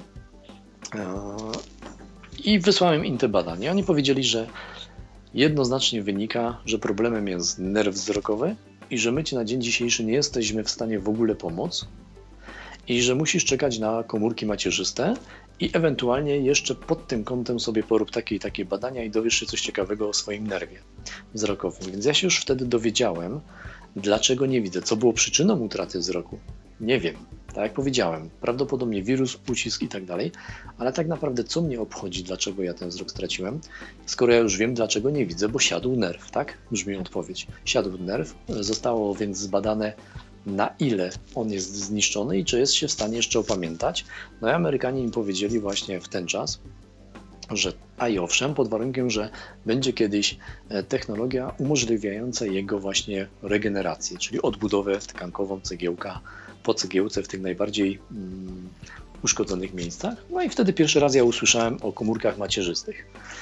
E, I to też nie było, szanowni państwo, tak, że ja po prostu mm, cały czas żyję nadzieją na odzyskanie wzroku. Nie. Ja jestem człowiekiem, który po prostu żyje, cieszy się życiem. Owszem, no byłbym głupkiem mówiąc, że nie tęsknię za widzeniem, bo ktoś, kto kiedyś świat widział, no to, to wolałby widzieć cały czas ten świat, a nie żyć e, w ciemności i świata nie widzieć. Jednak zmysł wzroku jest fajny. Zmysł ale lepiej go mieć strony, niż nie mieć. Ale żyjąc samą strony, nadzieją można zwariować. Właśnie, żyjąc samą nadzieją można zwariować, więc nie ma się co napinać. Co nie zmienia faktu, że mój odruchowy pragmatyzm spowodował to, że ja sobie trzymałem rękę na pulsie od czasu do czasu, e, będąc właśnie wyczulonym na jakieś nowinki medyczne, czy coś się nie pojawia. No ale tak powiedziałem, na początku mm, mojego niewidzenia, no to byłem 14-latkiem, to aż takiego parcia nie miałem, bardziej rodzice, potem ja, potem mi to przeszło na długi, długi czas, a potem właśnie był ten Boston, który ukierunkował mnie, że być może kiedyś te komórki macierzyste, ja się wtedy o nich pierwszy raz dowiedziałem, i tyle. I sprawa do mnie wróciła w zasadzie po roku, półtora, całkiem przypadkiem na jakimś forum internetowym. E, internetowa znajomość, jakaś tam koleżanka, z którą rozmawiałem o wszystkim i o niczym. No, nie musisz szczegółów tutaj podawać. Nie no, nie ma zamiaru. To, to wiesz nie będziemy mówić o takich rzeczach, bo wyjdzie nam ciemniejsza strona gry. Na, pewno, na pewnym etapie stwierdziliście, że jednak wzrok by się przy tym też przydał. Nie, ona po prostu tak jakoś wyszło między wierszami, e, że ja nie widzę, a ona słyszała komórkach macierzystych, nie? I mnie się skojarzył ten Boston, e, no i poprosiłem ją, no co ona o tym wie, żeby mi powiedziała, no i poszedłem za ciosem. To, co ona mi powiedziała, pozwoliło mi o, na odpowiednie szukanie w internecie, bo ja myślałem, że te komórki macierzyste to jest pieśń przyszłości. Dopiero. A tu się okazało, że wcale nie, że już od lat 80., nawet w Polsce, e, w leczeniu właśnie ponowotworowym różnych białaczek, one się mają całkiem świetnie i całkiem dobrze. Więc ja się po prostu podpaliłem niesamowicie, prawda? Ja cię. To, to ja myślałem, że komórki macierzyste to dopiero tam nie wiadomo kiedy, a tu już e, cały świat od dobrych, nie wiem, 20-30 lat się tym bawi. Zacząłem szukać, wiedząc na co już jestem, inaczej dlaczego nie widzę, pod kątem właśnie swojego schorzenia, leczenia komórkami macierzystymi. No i tu była pierwsza ściana, bo okazało się, że w zasadzie nigdzie tego nie robią poza Azją. No ale ja stwierdziłem, że nie, nie, nie, no, no jeżeli Azja, to ja to muszę zbadać. No i dwa lata badałem te wszystkie kliniki, czy to nie jest jakaś lipa, ściema i tak dalej, nim w ogóle zdecydowałem się złożyć papiery. A jak złożyłem papiery do kliniki w Chinach, to dostałem taką odpowiedź, że zacząłem mieć mieszane uczucie i stwierdziłem, że e, to jeszcze poczekam rok czy dwa. I wyszło mi to na zdrowie, bo otworzył się protokół w Polsce. W zasadzie ta sama technologia, e, wszystko to samo a ja nie musiałem lecieć do Chin i byłem leczony właśnie tutaj. No z tym, że no w moim przypadku um, dawano mi tak plus pół na pół, 60 na 50% szans, że coś drgnie. Nie wiadomo na ile, ponieważ ten nerw był uszkodzony no, w zasadzie nieskomplikowanie. Jest uszkodzony w zasadzie nieskomplikowanie. Natomiast jest to stare Ale już długi czas. Dwadzieścia kilka lat. I oni nie byli mi w stanie powiedzieć, mm. czy to A zadziała, a jeśli tak, to na ile? Ale tak właśnie na dwoje babka wróżyła. No więc ja stwierdziłem, dlaczego nie? Że nie musiałem do Chin lecieć, no to spróbowałem tutaj no, wziąć udział e, w tego typu terapii. No ale to była terapia oczywiście eksperymentalna, a i owszem, już na sprawdzonych protokołach właśnie tych komórek e, macierzystych, czyli krótko mówiąc, kiedyś się to gdzieś udało. No niemniej jednak ja byłem chyba do tej pory najstarszym schorzeniem leczonym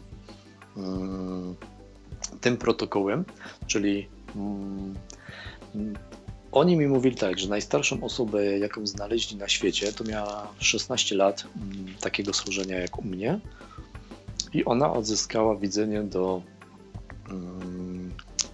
światło, do kolorowych plam.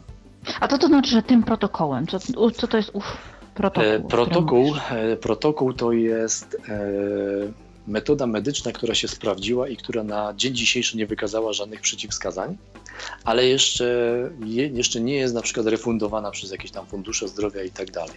Czyli krótko mówiąc, można leczyć nią bezpiecznie, bo daje bardzo mało powikłań i jest szansa na wyleczenie. Natomiast trudno określić na ile mm, to się wyleczy, tak? No bo gdyby to było mm, ta szansa, gdyby była bardzo, bardzo już taka powiedzmy duża, no to wtedy by to jakieś fundusze zdrowia czy ktoś tam za to płacił. No ale one ciągle, tak jak powiedziałem, są w fazie badań, niemniej jednak pewne jakby procedury są już bardziej zbadane, bo na przykład od 15 lat 20, a niektóre dopiero od 5. Nie? Więc ja miałem to szczęście, że tak jak wspominałem, moje schorzenie neurologiczne, e, moje schorzenie jest przede wszystkim schorzeniem neurologicznym, bo jest to uszkodzenie nerwu wzrokowego, że leczenie komórkami macierzystymi właśnie takich schorzeń jest najlepiej zaraz po krwi rozpoznanymi. W związku z tym, takim takim przypadku jak mój, dało się już wzrok przywrócić. Ale najstarszy był właśnie 16 lat trwania takiej choroby. No więc, więc mi powiedzieli wprost, no skoro ty 20 parę lat nie widzisz, no to w zasadzie różnica wtedy chyba była 8 czy, czy, czy, czy 6 lat, nie pamiętam na ten czas. No to w zasadzie nie jest wiele, ale z drugiej strony, no co, no ryzykujemy, nie ryzykujemy. Nie? Ryzyko tylko było takie, że się w zasadzie nie uda. No ale jeszcze to nie jest technologia na zasadzie totalnego podmienienia, więc y, też nie refundowana przez żadne państwo, więc ja sobie musiałem za to zapłacić. Czyli ciągle eksperyment, ale już w zasadzie sprawdzony. Nie? To tak jakbyśmy eksperymentowali z nową farbą na ścianie. No wiemy, że nam wyjdzie ten kolor, tylko do końca nie wiemy jaki, no ale czasami może się okazać, że nie taki, jaki byśmy chcieli. Tak? No i tak było właśnie u mnie. No i to dość droga impreza, tak całościowo. No, e, ile, ile to wyniosło? No bo, no bo część badań na pewno musiałeś pokryć z własnej kieszeni, e, plus Uch, właśnie cała ja powiem, ta terapia. Ja powiem tak, gdyby nie dofinansowanie ludzi dobrych woli, którzy mnie wsparli, e, wpłacając właśnie wolne datki na, na fundację, to mnie by na to stać nie było. A trzeba na taką terapię e, przy założeniu, że leczymy jakieś nieskomplikowane, aczkolwiek upierdliwe i dokuczliwe schorzenie naszych oczu, no trzeba na taką terapię mieć plus minus 100 e, tysięcy złotych.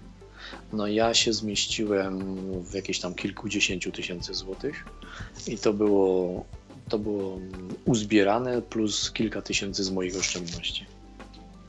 Mhm. Ale uważam, Czyli że warto akcja Wspieramy Jarka, o której było głośno. I zresztą też jest, jak sobie e, możecie poszukać na tyflopodcast.net, jest też audycja z Jarkiem poświęcona typowo właśnie tej zbiórce pieniędzy, zresztą jak organizował i w ogóle wszystko. To nie tylko pod kątem oczywiście to się myślę terapii. może przydać każdemu, kto zbiera pieniądze tak, na cokolwiek, tak? Bo, bo akurat ja mówiłem o swoich doświadczeniach w przypadku zbierania na leczenie, ale równie dobrze można zbierać na dowolną akcję, bo ja tam się dzieliłem E, ze słuchaczami właśnie moimi pomysłami, przemyśleniami, oczywiście e, zwracając Szeroko też uwagę na, marketingu. Tak, zwracając też uwagę, zwracając też uwagę właśnie na błędy. tak jak Magda wspomina, że jest to czysty marketing i to trzeba nazwać po imieniu i jest ostra konkurencja, no, no niestety, tak. No ale cóż, no. Poszukajcie, jest ta audycja, można sobie posłuchać. Y, jak terapia y, wyglądała, kiedy już przeszedłeś wszystkie te żmudne badania i zostałeś zakwalifikowany? Więc tak, tak właśnie mówisz, y, były badania, była ocena ryzyka, było dokładne poinformowanie mnie co i jak. No i w zasadzie zdziwiony tym byłem bardzo, bo podawanie komórek macierzystych jest stosunkowo prostą sprawą, bo to jest ni mniej, ni więcej tylko w moim przypadku właśnie był to płyn, w których było ileś tam milionów tych komórek, prawda? I one musiały być podane jak najbliżej uszkodzonej tkanki, czyli w moim przypadku nerwu wzrokowego. I one były od ciebie też pozyskiwane, tak? A one były pozyskiwane od obcego dawcy. Mhm. Od obcego dawcy, ponieważ one właśnie w neurologii e, jako drugie działają najlepiej. Mhm. Ode mnie nie właśnie. E, ja jechałem według protokołu właśnie obcego dawcy z kwipem powinowej, właśnie celem porządnej stymulacji moich, no nie? E, czyli, czyli no tak naprawdę, tak jak powiedziałem, są te dwie szkoły i, i ciągle to badają, co wiedzie prym, czy one się wszczepiają, nawet jeśli są obcego dawcy i, i, i, i łatają ten mur, czy, czy stymulują moje. Natomiast one były podawane w formie zastrzyków, pod znieczuleniem oczywiście, do głową pozagałkową część oka, tak. Jeżeli chodzi o nerw wzrokowy, to są w zasadzie e, dwie i pół drogi, jak ja to nazywam. Pierwsza, najlepsza, to jest do gałki ocznej, ale myśmy wtedy jeszcze nie mieli zgody komisji biotycznej na to. Znaczy ci lekarze nie mieli zgody komisji biotycznej, żeby podawać je bezpośrednio do gałki ocznej. E, mieliśmy zgodę na drogę numer dwa, czyli do części pozagałkowej mm, podawania, e, poda, tam żeśmy podawali ten preparat, a pół drogi to jest e, podawany preparat do płynu mózgowo-rdzeniowego, E, w którym, jak wiadomo, zanurzony jest mózg i cały ośrodek, e, ośrodko, cały ośrodkowy układ nerwowy. W związku z tym, żeby pobudzić między innymi, żeby one sobie przeniknęły do kory mózgowej i tam też jeszcze popracowały, pobudzić tamtejsze komórki, tak? No i cel był postawiony taki, że wprawdzie nie od razu i nie zaraz, ale coś powinno się dziać mm, po czwartym zabiegu. Ja je miałem podawane co miesiąc, przepraszam, co drugi miesiąc jechałem na zabieg. I tak jak powiedziałem, to jest bardziej skomplikowany zastrzyk. Pierwsza, pierwsze podanie to było do krwi, żeby zobaczyć, jak ja w ogóle na to zareaguję. I one sobie, te komórki zostały wpompowane do mojego krwiobiegu w zasadzie dwoma strzykawkami. Tyle. To przez Welfron mhm. zostały przywiezione e, z Mm, Polskiego Banku, Polskiego Banku Komórek Macierzystych e, odpowiednim samochodem, tam wszystko odpowiednio poskładane, żeby one tam nie padły po drodze. E, zostały rozmrożone, podane i tyle. Ja to przeżyłem, wszystko fajnie, wszystko spoko, żadnej reakcji uczuleniowej, więc następne podanie miało być do płynu mózgowo-rdzeniowego. Ta sama procedura, z tym, że już mm, na sali operacyjnej, no bo wiadomo, płyn mózgowo-rdzeniowy i tak dalej, ale też to nie są jakieś tam wielkie ilości, prawda? E, tak naprawdę mm, ja mówię, że to jest strzykawka, że to jest zastrzyk, ale to jest to jest, e, gęstość tego preparatu jest liczona w milionach komórek. I te miliony komórek można tak naprawdę zmieścić w ilości dwóch, dwóch kropelek. Mhm. E, natomiast my sobie możemy... Czy to nie była strzykawa? Nie, nie była jakaś taka strzykawa jak dla konia czy słonia, prawda? E, Wyobraźnia pracuje. O, oczywiście było można podać to w większej ilości jakiegoś tam preparatu przetrwalnikowego, na przykład do płynu mózgowo-rdzeniowego, ale to i tak były minimalne e, jakieś tam mm, ilości. Na tyle, że jak mi dosłownie troszeczkę tam mililitr tego płynu wyciekł, no to oni go zaraz uzupełniali tym preparatem z komórkami, także te ciśnienie w głowie ja miałem cały czas takie same, nie było żadnych zawrotów głowy, nie było nic, e, co kojarzyłoby się z ubytkiem płynu mózgowo-rdzeniowego, czy jakimś wzrostem ciśnienia w głowie, prawda? Ale oczywiście obowiązkowe, jak po tego typu zabiegach, musiałem leżeć. Ja zostałem zawieziony na łóżku na salę, tam mi to podano, na łóżku mnie przywieźli i leżałem te kilka godzin plackiem, potem już mogłem normalnie wstać. Po każdym zabiegu na drugi dzień, po badaniach takich kontrolnych, e, zwykłych, jak się czuję, jak się mam, ogólnych oględzinek, ja byłem wypuszczany do domu. Przyjeżdżałem mm, w zasadzie e, dnia pierwszego rano, zostałem przygotowywany, jakiś tam wywiad lekarski, jak się czułem, jak się mam i tak dalej. E, był robiony zabieg, na drugi dzień już mogłem jechać do domu, jeżeli nie było żadnych powikłań, a w moim przypadku nie było żadnych. Także to jest naprawdę bardzo prosty zabieg, e, jeżeli chodzi o te podanie właśnie takich tych najzwyklejszych komórek. No podejrzewam, że gdyby mi przeszczepiali coś, no to to by była zwykła operacja transplantologiczna, ale podanie komórek macierzystych w przyszłości myślę, że będzie się odbywało e, po prostu normalnie w przychodniach i tyle, w ramach medycyny jednego dnia. E, tych już nawet ukierunkowanych na regenerację właśnie poszczególnej danej tkanki, czyli ktoś ma problemy z wątrobą, to będzie sobie raz w miesiącu chodził do swojego lekarza rodzinnego i w ramach korykoterminowej dostawał strzykawkę komórek już ukierunkowanych na regenerację jego wątroby i za pół roku je, ona mu się odnowi. Tak to będzie I może pić wyglądać. dalej. Tak, Właśnie, ty, ty, nie mogłeś spożywać alkoholu i w ogóle miałeś obostrzenia. To znaczy, ja ogólnie miałem zasadę bardzo prostą postawioną, że nie powinienem zachorować, skaleczyć się i tak dalej. Żeby te komórki skupiały się na tym, co mają leczyć, tak? Bo to, że ja miałem wpompowane za oko, to wcale nie znaczy, że one sobie z krwiobiegiem gdzieś tam E, nie pływały po tym całym moim organizmie i nie szukały czegoś nowszego i świeższego do wyleczenia. Wracamy do tematu, że komórki tym lepiej działają, im, im uszkodzenie jest świeższe, tak? Więc jeżeli ja bym się skaleczył, no to one przede wszystkim w znacznej swej mierze e, i te wyprodukowane pod wpływem tych wszczepionych, jak i też wszczepione, mogłoby się skupić w znacznym procencie nie na tym, co ja chciałbym mieć regenerowane, tylko na właśnie uszkodzeniach świeżych, więc ja nie mogłem być chory, ja nie mogłem się skaleczyć i tak dalej, więc ja po prostu dbałem, chuchałem na siebie, żadnych yy, kawiarni, żadnych takich. No wiadomo, że alkohol przede wszystkim niszczy w pierwszym rzędzie komórki neurologiczne, na tych mi zależało, prawda? Więc ja alkoholu nie piłem wtedy. E, no to, to, bo po co, tak? No jeżeli ileś tam tysięcy komórek ginie e, w naszym mózgu po alkoholu, a ja mam pompowane ileś milionów E, celem ich regeneracji, no to żeby to nie było wlał wylał, no nie? Dopóki coś się tam nie zacznie dziać. Także ja musiałem dbać o swoje zdrowie, ja musiałem na siebie uważać. No, powiem szczerze, że przejąłem się tym strasznie. Przejąłem się tym strasznie i ja teraz sobie tak dowcipkuję, zresztą wtedy też, że ja się nigdy tak zdrowo nie czułem jak wtedy. Natomiast, natomiast, no bo ja miałem już nawet taką jazdę, że jakieś tam sobie ziółka oczyszczające piłem i tak dalej, no nie? No pamiętam, pamiętam te fazy po tych ziółkach. No. Tak, to miałem takie, ten, no ale to, to wiadomo, ja też tam wszystko pisałem, różne rzeczy pół żartem, pół serio, bo kto mnie zna, to po prostu musi wziąć na to poprawkę, że ja za wszystko biorę odpowiedzialność nawet za to, co nie mówię poważnie.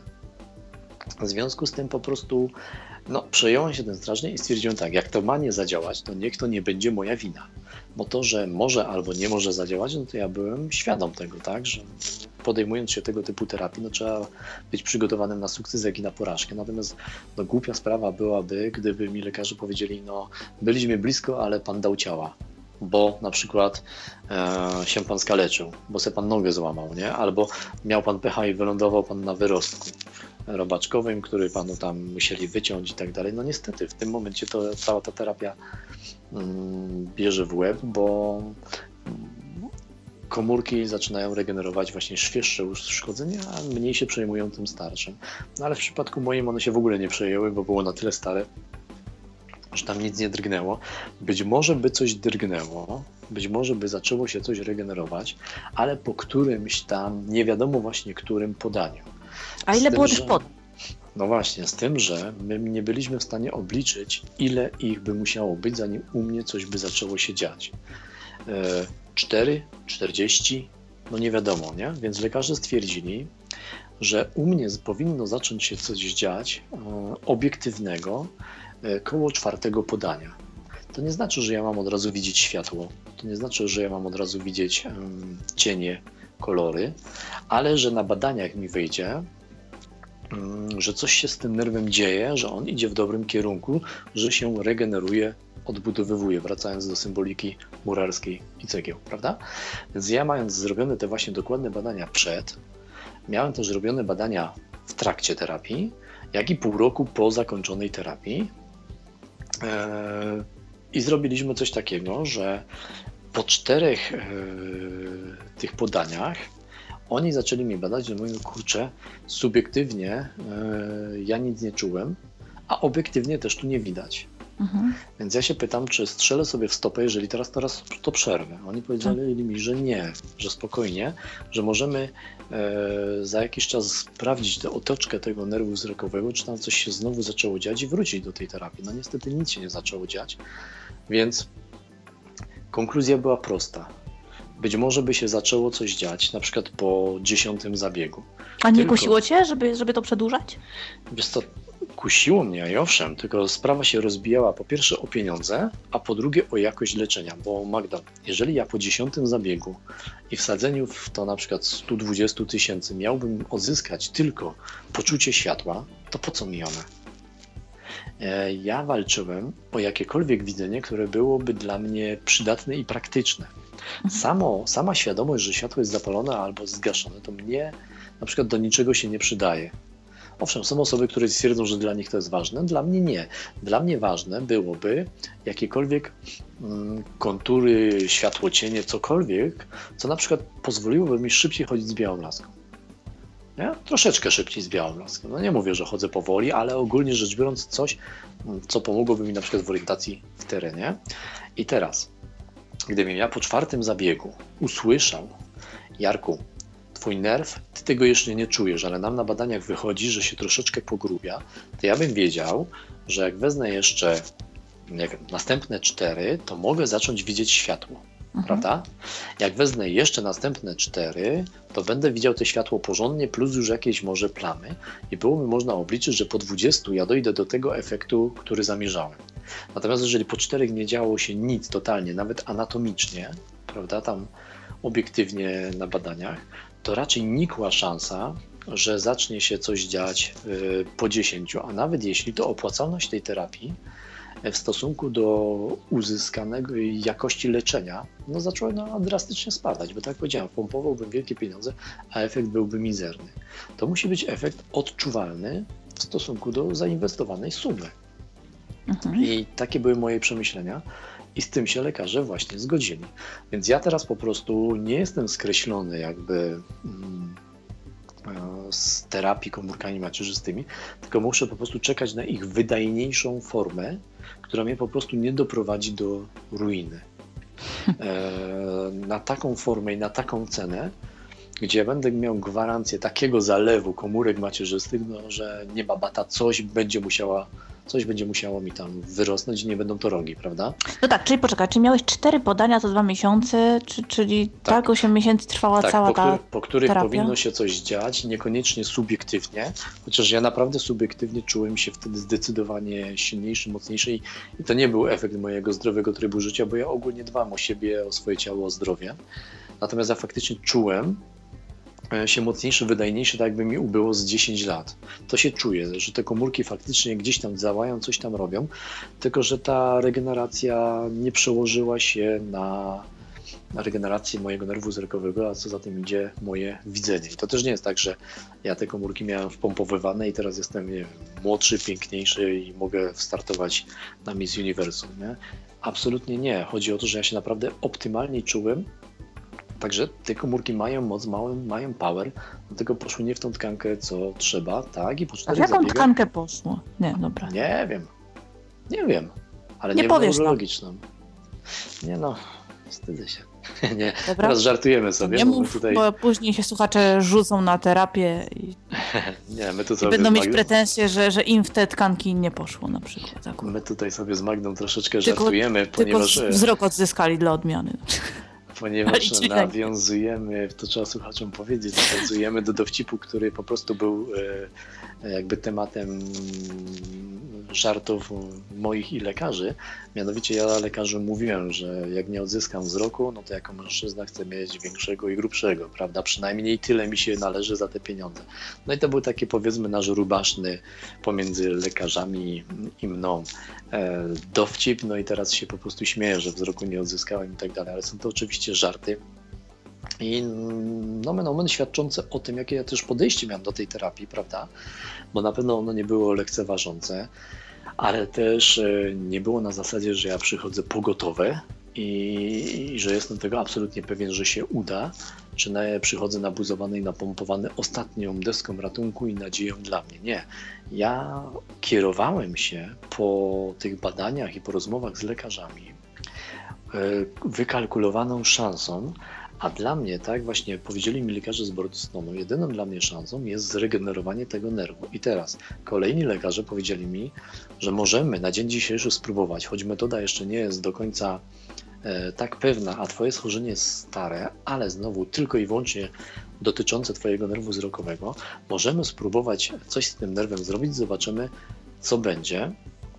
I ja te wyzwanie, ja tą szansę chciałem po prostu spróbować na dzień dzisiejszy, już teraz, zaraz, ponieważ ja wiem, że ja za 10, za 15 lat będę miał lepsze i większe możliwości odzyskania tego wzroku, no tylko za 10-15 lat to będzie za 10-15 lat mojego życia, nie? więc jak stwierdziłem, mhm. że spróbuję już teraz, póki jestem młody.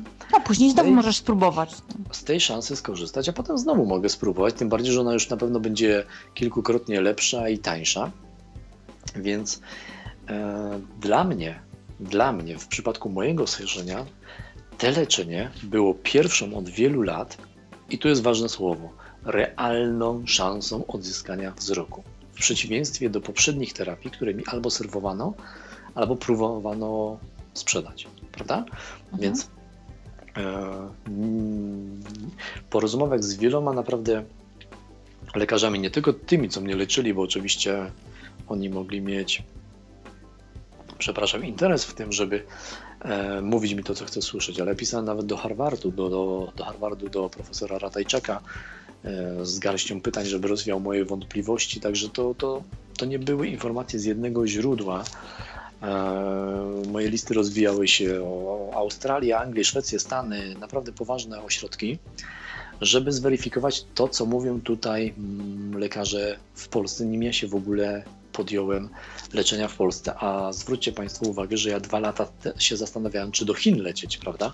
Czy tam mhm. nie w konia nie zrobię. Więc naprawdę ja bardzo poważnie i rozsądnie podszedłem do tematu właśnie po to, żeby nie usłyszeć tego, Inaczej, żeby ktoś mi nie powiedział tego, co ja chcę usłyszeć, żeby wyeliminować moje napalenie się, żeby naprawdę to była realna dla mnie szansa, ponieważ pieniądze są duże i niemałe, które ja muszę w te szanse zainwestować, więc im ona będzie realniejsza, a nie jakieś tam e, banialuki mi wciskane lub podgrzewanie mojej nadziei, no nie, tym lepiej. I wtedy okazało się, że tak, to ma ręce i nogi, to może wyjść, to się może udać, akurat w moim przypadku, przy takim schorzeniu. No i właśnie podjąłem się tego, no zebrałem te pieniądze, spróbowałem, no i nie znalazłem się po tej stronie barykady, po której oczekiwałem, bo ja byłem gotowy na sukces, a i owszem, wierzyłem w ten sukces. To nie jest tak, że ja, ja nie wierzyłem. Miałem nadzieję, wierzyłem. Zresztą każdy, kto śledził moją zbiórkę, widział, ile ja wpompowałem w to czasu, energii i tak dalej. Bo ja owszem miałem kilka osób, które mi tam pomagały, kilkanaście w zasadzie, ale to były osoby, które były dobre w swojej branży, ale im trzeba, nimi było trzeba pokierować, tak? Na przykład jeżeli był jakiś filmik promujący moją zbiórkę, to ja musiałem od początku do mhm. końca opisać wszystko, jak ma być zrobione, wysłać to na przykład do mojego kumpla, który mi to nakręcił. Nie? I wtedy dopiero było można to wrzucić i tak dalej. Także Czyli e, byłeś w pełni zaangażowany. Byłem w pełni zaangażowany, zależało mi bardzo, wierzyłem w to mocno. Jak w bokser przed walką byłem gotowy. Tylko wiadomo, boks, jak i każda walka, bo to była walka o mój wzrok, może skończyć się zwycięstwem albo porażką, więc ja byłem przygotowany na zwycięstwo i byłem też przygotowany właśnie na tę porażkę. I mniej więcej tak pół na pół. Może też dlatego, że przez wiele, wiele lat na początku, jak ja wzrok straciłem, to zarówno moi rodzice, jak już później ja jako dorosły, szukając tego utraconego zmysłu wzroku u różnych e, lekarzy, mniej lub bardziej naturalnych i nienaturalnych terapeutów, zielarzy. Tak, to większość z nas przeszła tę drogę. Dokładnie, większość moich znajomych z nas wszystkich przeszła tą drogę nie raz, nie dwa, nie trzy i nie dziesięć jechałem pogotowe. Tak, weź pan 10 zabiegów u mnie, każdy tyle, tyle, ale ja panu gwarantuję, że coś. No więc, jak mi zagwarantował, przecież leczy takie przypadki. No, człowiek jeszcze wtedy był młody, głupi, frycowy, musiał zapłacić za wiedzę, która jest bardzo prosta, że papier zniesie wszystko, pacjent niekoniecznie. Prawda? I no, dopóki, dopóki ja się tego nie nauczyłem, no to jeździłem pogotowe i zderzyłem się nie raz i nie dziesięć, tak jak powiedziałem, ze ścianą i za każdym razem bolało. Słuchajcie, to teraz ale... prywatne, prywatną traumę wam muszę opowiedzieć przy tej okazji. Ale poczekaj, Bo... chcę tylko skończyć, Dobra. że właśnie każde tego typu uderzenie, jak to bywa, na początku bardzo boli, potem boli mniej, potem się okazuje, że można walnąć z całej siły w ścianę i nawet nie ma guza ani siniaka, bo organizm się po prostu przyzwyczaja, więc ja do tej terapii podszedłem naprawdę z takim zrównoważonym emocjonalnym i psychicznym e, stanem na zasadzie i znowu jednego takiego zdania, gdzie ja tłumaczyłem wszystkim kibicującym mi ludziom, że jak będzie radość, jak, jak będzie sukces, to będzie wielka radość i będę tańczył na moście z tej radości. No bo będzie oczywiście ku temu powód. Ale jak będzie mm, przegrana walka, to ja na pewno z tego mostu skakać nie będę. I okazywało się, że tak jak mówię, najwięcej nadziei, nadziei i emocji mieli ludzie, którzy mi kibicowali, a ja byłem bardzo wyrachowany i pragmatyczny w tym wszystkim i rozważny. No, ze zdrowym ja im, dystansem po prostu. I to ja im mówiłem, słuchajcie, to jest walka. Owszem, realna walka, bo mierzę siły na zamiary, ale w każdej walce można wygrać, tak? Albo przegrać. I leżeć na dyskach. No i trudno, no ja przegrałem, byłem na to gotowy. Czy mi jest z tego powodu fajnie? No nie jest mi fajnie, bo przegrałem. Ale wiecie dlaczego mi jest fajnie? No fajnie mi jest, że spróbowałem i wiem na czym stoję. Mianowicie, dobra, teraz jeszcze chłopie nie widzisz, ale postęp w medycynie regeneracyjnej jest taki, że kiedyś na pewno będziesz widział i że tego dożyjesz, tak?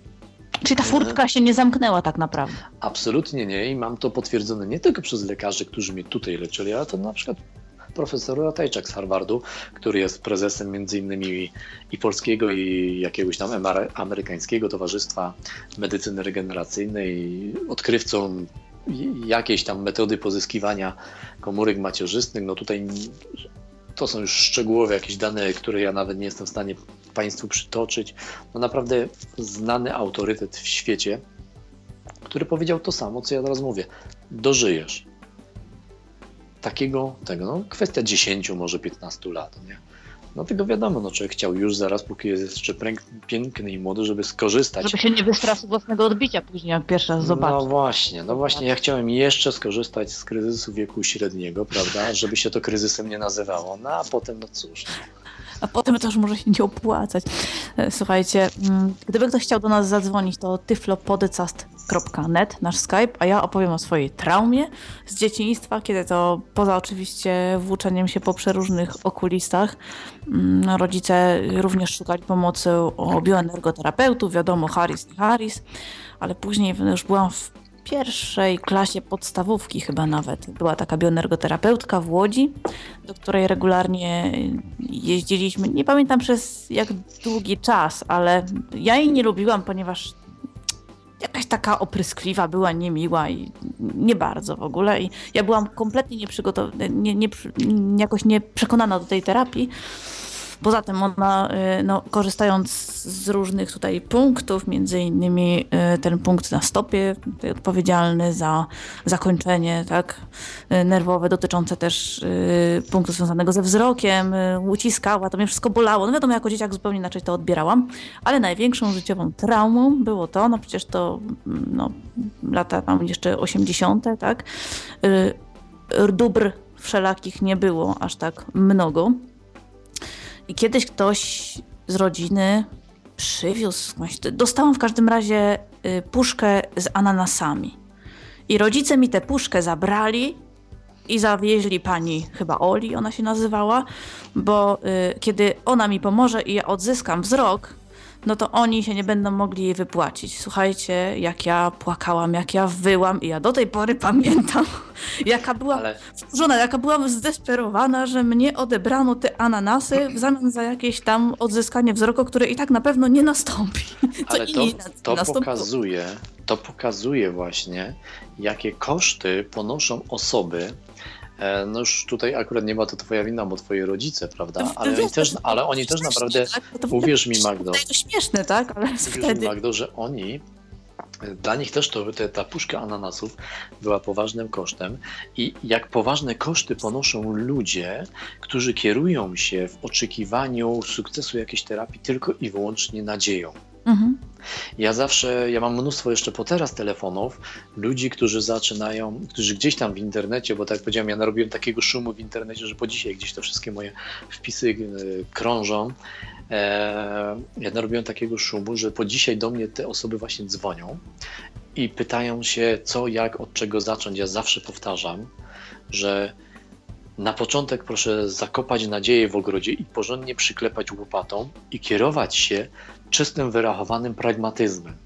Dopiero później pozwolić troszeczkę tej nadziei wyjść e, na świeże powietrze, bo jeżeli na początku będzie sama nadzieja i hura optymizm, to później to, będzie ciężka depresja.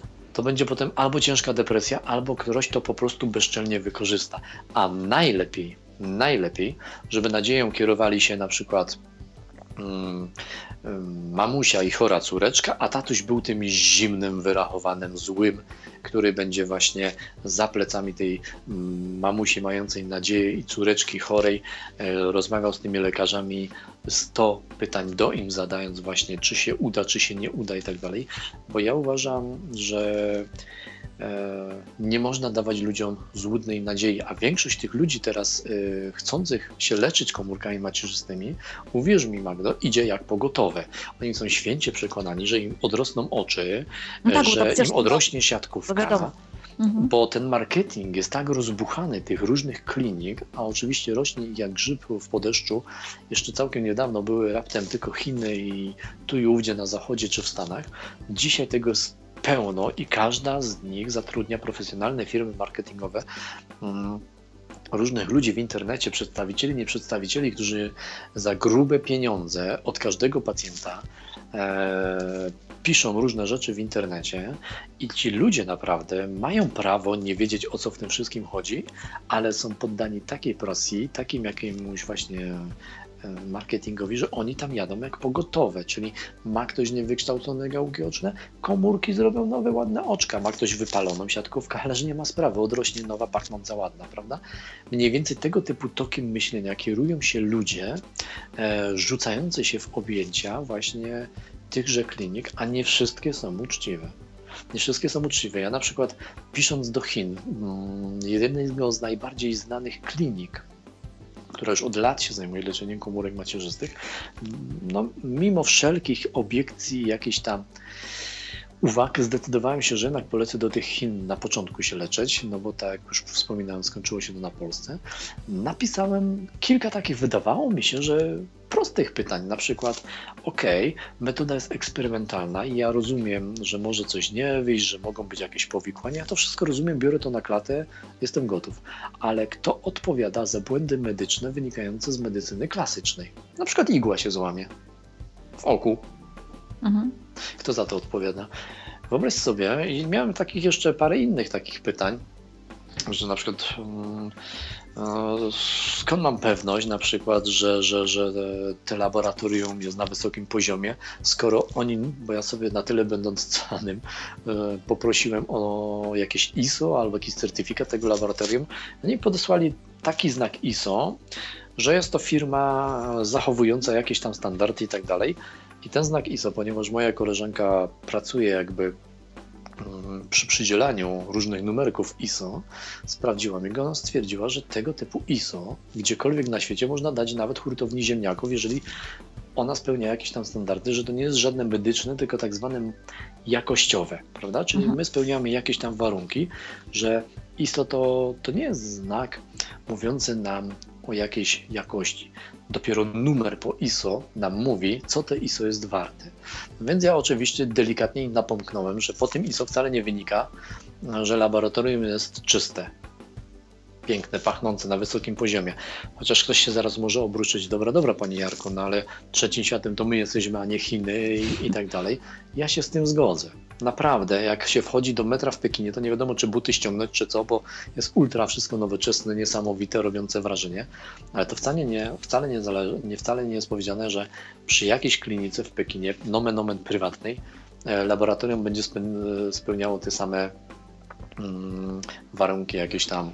Nie no, ty, ty jako pacjent i klient y, masz... Miałem prawo o to zapytać. Tym bardziej, że Nawet, płaciłem nawet za to, obowiązek nawet Tym powiedziałabym. bardziej, że płaciłem Dbasz za to grube, zdrowie. grube dolary, tym bardziej, że miałem zapłacić za to grube dolary, bo tak jak powiedziałem, no to jest z rzędu wtedy 25 tysięcy dolarów kosztowało, czyli też gdzieś plus minus 100 tysięcy.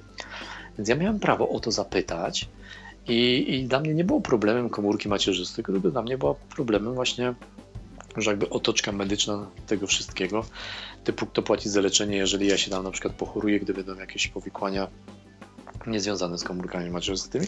I oni mnie wtedy, tak powiem szczerze, dość potraktowali, mm, co to w ogóle gadał, o co mu chodzi, nie? No więc ja stwierdziłem, skoro im na pieniądzach nie zależy, bo widocznie mają mnóstwo klientów, którzy tam czekają w mega kolejkach, prawda? No to ja tym panom dziękuję, nie widzę 20 parę lat, to sobie mogę jeszcze 2, 5, 10 nie widzieć. Tak, I nie już, no. z pozycji na kolanach Ale przyjmować oczywiście, wszystkiego. ja nie miałem czegoś takiego jak osoba, o której wspominałem. Wspominałem wcześniej na początku audycji, że traciłem wzrok z dnia na dzień, prawda? Z normalnego widzenia, nóż na gardle i po prostu z miesiąca e, w miesiąc wchodziłem, prawda, w cień i potem w jakieś mroki. Nie, ja byłem e, dzięki właśnie hojności Pefronu i dobroci PZN-u, PZN-u zrehabilitowanym człowiekiem, ja mówię, przeżyję, przeżyłem 20 parę lat, przeżyję i, i jeszcze. I co się okazało? No, okazało się, że dobrze, na dobre mi to wyszło, bo nie dalej jak pół roku później dowiedziałem się, a ja cały czas właśnie trzymałem jakby kontakt, rękę na pulsie z polskim bankiem komórek macierzystych, czy coś takiego nie planują, nie, nie planujemy, potem się okazało, no może spróbujemy, zobaczymy, potem tak, planujemy, tak, jesteśmy już w trakcie tworzenia laboratorium, e, wszystko mamy gotowe, czekamy na certyfikację, e, wszystko jest ok, zbieramy chętnych, wszystko jest ok, rozpatrujemy badania. I tak i tak właśnie się to potoczyło, że gdybym tej ręki na pulsie nie trzymał, to by mi to przeszło koło nosa. Tak to się załapałem jako jeden z pierwszych w zasadzie w Polsce na tego typu leczenie przez Polaków. Tak? Czyli byłem pierwszym Polakiem przez Polaków e, leczonym tą akurat e, no i metodą. Nie dlatego, nie dlatego nie wyszło, żeby tutaj od razu było jasne. Nie, nie dlatego, że nie wyszło, bo wręcz przeciwnie, tu miałem gwarancję, że wszystko jest laboratoryjnie zrobione na najwyższym poziomie, bo nad tym laboratorium czuwa główny inspektorat farmaceutyczny, e, Polski Bank Komórek Macierzystych, to jest e, poważana, znana firma z, auto, z tymi certyfikatami nie tylko europejskimi, ale i amerykańskimi, łącznie z jakimś harwardzkim. Poza tym komisja bioetyczna nad tym była. Oczywiście oni korzystają z jakiejś tam na pewno, jak to bywa w Polsce, z wszystkim luki prawnej, żeby sobie mm, na tych komórkach zarabiać i produkować i tak dalej, bo ja, ja nie wierzę, że, że, że po prostu tak nie jest, bo w Polsce nie da się e, realizować e, jakiejkolwiek ustawy, nie łamiąc innej, prawda? No ale jak to w Polsce bywa, wszystko da się obejść. Niemniej jednak ktoś nad tym czuwał i to bardzo porządnie. I czuwały to przynajmniej dwie, trzy instytucje. Także że nie, był, nie była to pierwsza lepsza klinika gdzieś tam, prawda, w Chinach. Bóg wie skąd te komórki przywożone, tylko ja tu miałem przynajmniej tą pewność, że jest to robione porządnie, sterylnie i tak jak ma być według tego protokołu i że po drodze nic brzydkiego się nie wydarzy. No nie? Mhm. Czyli I... polecamy też tę drogę tak naprawdę. Ja bo jest myślę, najbliżej i najbezpieczniej. Ja, ja, ja, myślę, ja myślę, że e, nie można też krzywdzić Chińczyków, bo jest, jest e, klinika, która leczy komórkami embrionalnymi w Pekinie, ultranowoczesna i wypasiona. Podobnie, że jest jedna w Rosji, która też embrionalnymi leczy. To są naprawdę bardzo mega nowoczesne ośrodki ale należy zwrócić uwagę, w jakich to jest warunkach robione. E, niestety większość krajów azjatyckich jest z higieną na bakier, podobnież jak większość e, krajów Bliskiego Wschodu. Natomiast jeżeli ktoś no, by się... A jestem ciekawa, bo tak może znowu kij w mrowisko. No ciekawa jestem, jak to jest na przykład w UK, gdzie generalnie, e, no nie wiem jak tutaj, taką to terapią... Znaczy pewnie jest prowadzona, ale jeśli chodzi o higienę w przychodniach, szpitalach i ogóle, to na pewno jest na gorszym poziomie. Ale chodzi o warunki laboratoryjne. No ale jestem to, ciekawa właśnie, jak wiesz, jakoś przekład. No, skoro, skoro... Ja, my, ja myślę, Magdo, że szybciej zaufałbym Anglikom niż Turkom. A na przykład ludzie leczą, le, lecą do Turcji się leczyć, prawda? E, więc szybciej zaufałbym Niemcom niż na przykład Chińczykom, szybciej Amerykanom niż Hindusom i tak dalej. I tak dalej. Ja myślę, że w tym kierunku też trzeba patrzeć, że po pierwsze i ta estyma pracy, i etyka pracy jest bliższa nam. Mhm. No nie? E, prawo handlowe jest bliższe naszemu, no nie? Ale oczywiście, jak cię ktoś będzie chciał okłamać, to cię okłamie, no nie? To wcale nie jest powiedziane, że w Polsce jest wszystko pięknie i pachnąco. Ale bo... łatwiej sprawdzić być może, bo bliżej chociażby. Otóż to. To jest właśnie to, co chcę powiedzieć. To wcale nie jest powiedziane, że jest wszystko ładnie i pachnąco, bo nad tym czuwa królowa Polski Maria, prawda? Nie. Łatwiej to sprawdzić i łatwiej rozpętać aferę na cztery fajerki, chociażby w gazetach. Jeżeli coś by się stało, to co ja w chińskich gazetach rozpętam i gdzie ja się z kim będę sądził? Hmm? No właśnie. Poza A. Polska to jest Polska, nie? Mhm. Jedziesz do uwagi i mówisz, co się stało. Jakieś tam Super Expressu i innych rzeczy. Także tak to właśnie, to też nam daje gwarancję jakby e, solidności zabiegów, nie sukcesu, nie sukcesu, tylko solidności, solidności preparatu. Że mimo wszystko sukces to jest jakby jedna sprawa, a solidność to jest druga. No. Potem następna kwestia, bo tutaj nawet, no właściwie ty jesteś przykładem tego, że trudno jest określić skuteczność tej terapii, no bo pytanie naturalne się nasuwa, jaka jest ta skuteczność, ale właśnie to wszystko zależy. Od, wszystko zależy od tego, na co my się leczymy. Wszystko zależy od tego, na co my się leczymy, czy takie przypadki były leczone, jaką metodą się leczymy, no bo jeżeli my leczymy się metodą, że gdzieś w jakimś laboratorium hodują nam nowy pęcherz, a potem go przeszczepią, prawda, w wyniku e, tego nasz z nowotworem czy po nowotworze zostanie usunięty, to tu będzie 100%.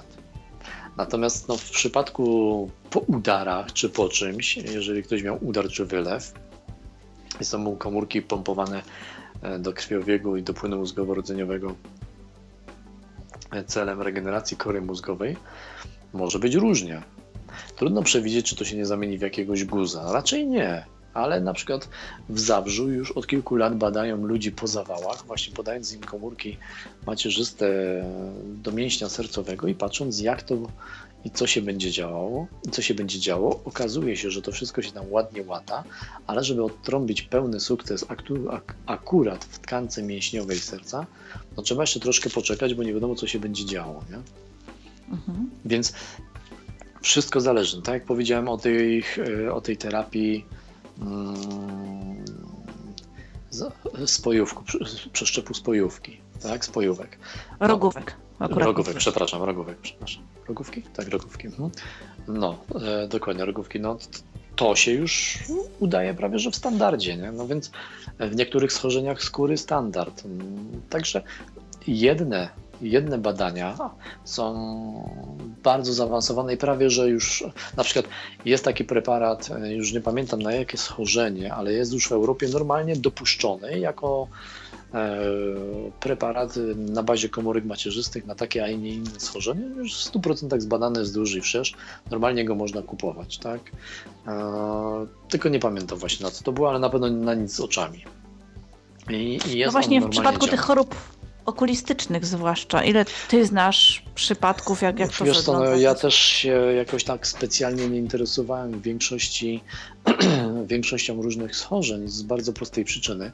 Schorzeń okulistycznych jest dużo, a ja musiałem bardzo, bardzo zawęzić mój krąg zainteresowania przede wszystkim do tego, co mnie interesowało, czyli do nerwów wzrokowych.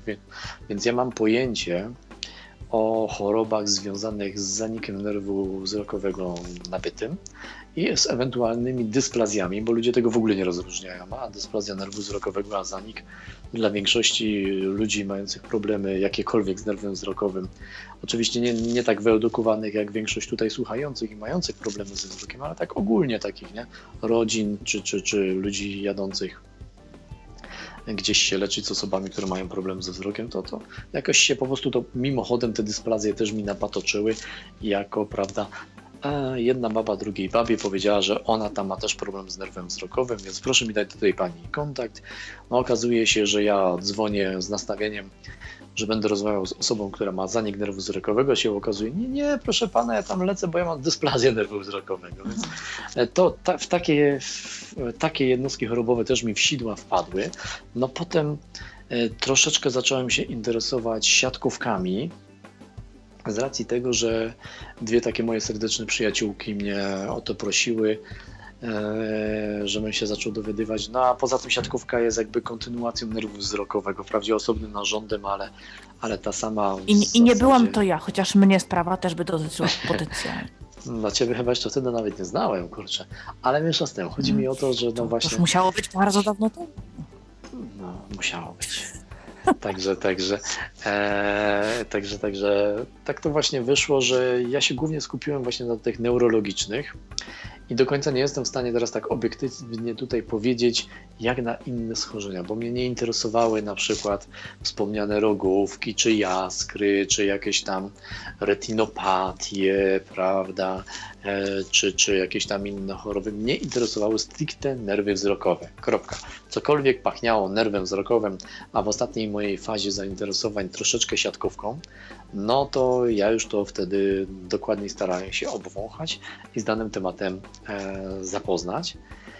Więc skuteczność tej terapii w przypadku innych schorzeń okulistycznych nie jest dla mnie jakoś tak, nie wiem, rozpoznana. Natomiast spotkałem się z osobami, później już dzwoniącymi do mnie, które miały właśnie wielonarządowe uszkodzenie oczu i tym na razie, na razie e, ta terapia tym osobom nie pomoże, ponieważ ona zadziała tak, że na niektóre tkanki ona pomoże fenomenalnie, a na niektóre w ogóle, a to wcale nie musi się przełożyć na jakiś sukces w polepszeniu widzenia, prawda? Mhm. Bo może być tak, że akurat w tym wielonarządowym schorzeniu dominuje u nas, dajmy na to, um, jakaś choroba i komórki zadziałają i my odzyskamy 30% utraconego wzroku. Ale może być tak, że to, co się nam zregeneruje, to wcale aż tak jakoś strasznie, strasznie drastycznie nie jest zniszczone, natomiast to, że my nie widzimy, jest powikłaniem właśnie jakiejś innej choroby i tutaj te komórki nie zadziałają. Tak właśnie we wspomnianej jaskrze, która e, tak naprawdę kiedyś gdzieś czytałem, ponoć w niektórych swoich odsłonach czyni w oku większe spustoszenie niż nowotwór oka, prawda? ale tak naprawdę może też być chorobą, która głównie się skupi e, przy niszczeniu nerwu wzrokowego. Nie? I wtedy na przykład może się okazać, że ta terapia może całkiem, całkiem nieźle zadziałać, o ile, o ile, tak jak powiedziałem, no to nie będzie jakieś przewlekłe, stare schorzenie, nie? A fajnie by było, gdybyśmy na przykład trafili na tę terapię w trakcie gwałtownego i drastycznego pogarszania się wzroku. Mhm. W wyniku jakiejś tam tej choroby, nie? czyli tak jak powiedziałem, świeży stan zapalny nerwu wzrokowego, świeżo postępujące jakieś tam powikłania, ale nie chirurgiczne. No i żeby to raczej dotyczyło właśnie jakiejś e, jednej tkanki, takich, takich warstwy, nie wiem, oka, no nie wiem jak to tak po prostu prościej powiedzieć, żeby to jak Państwu zobrazować. No ale tak to właśnie na dzień dzisiejszy działa, że nie całą budowlę, ale właśnie na przykład mur albo jakąś tylko jedną ścianę jesteśmy w stanie odbudować i to jest na razie regeneracja, a nie tworzenie od zera nowych narządów. To ku temu zmierza, ale na dzień dzisiejszy to jest regeneracja poszczególnych tkanek, a nie, że komuś właśnie mm, zrobi się nowe oko w miejscu starego, tak? czy odrosną zęby i tak dalej. W miejscu oka. No, ale niestety właśnie tak jak wspominałem wcześniej, większość ludzi jedzie jak pogotowy, bo ten marketing właśnie tak działa. Ja nie twierdzę, że tak Polacy robią i tak dalej, nie? Ale twierdzę bardzo prostą rzecz. Przy takich pieniądzach trzeba pytać o wszystko i nikomu nie wierzyć.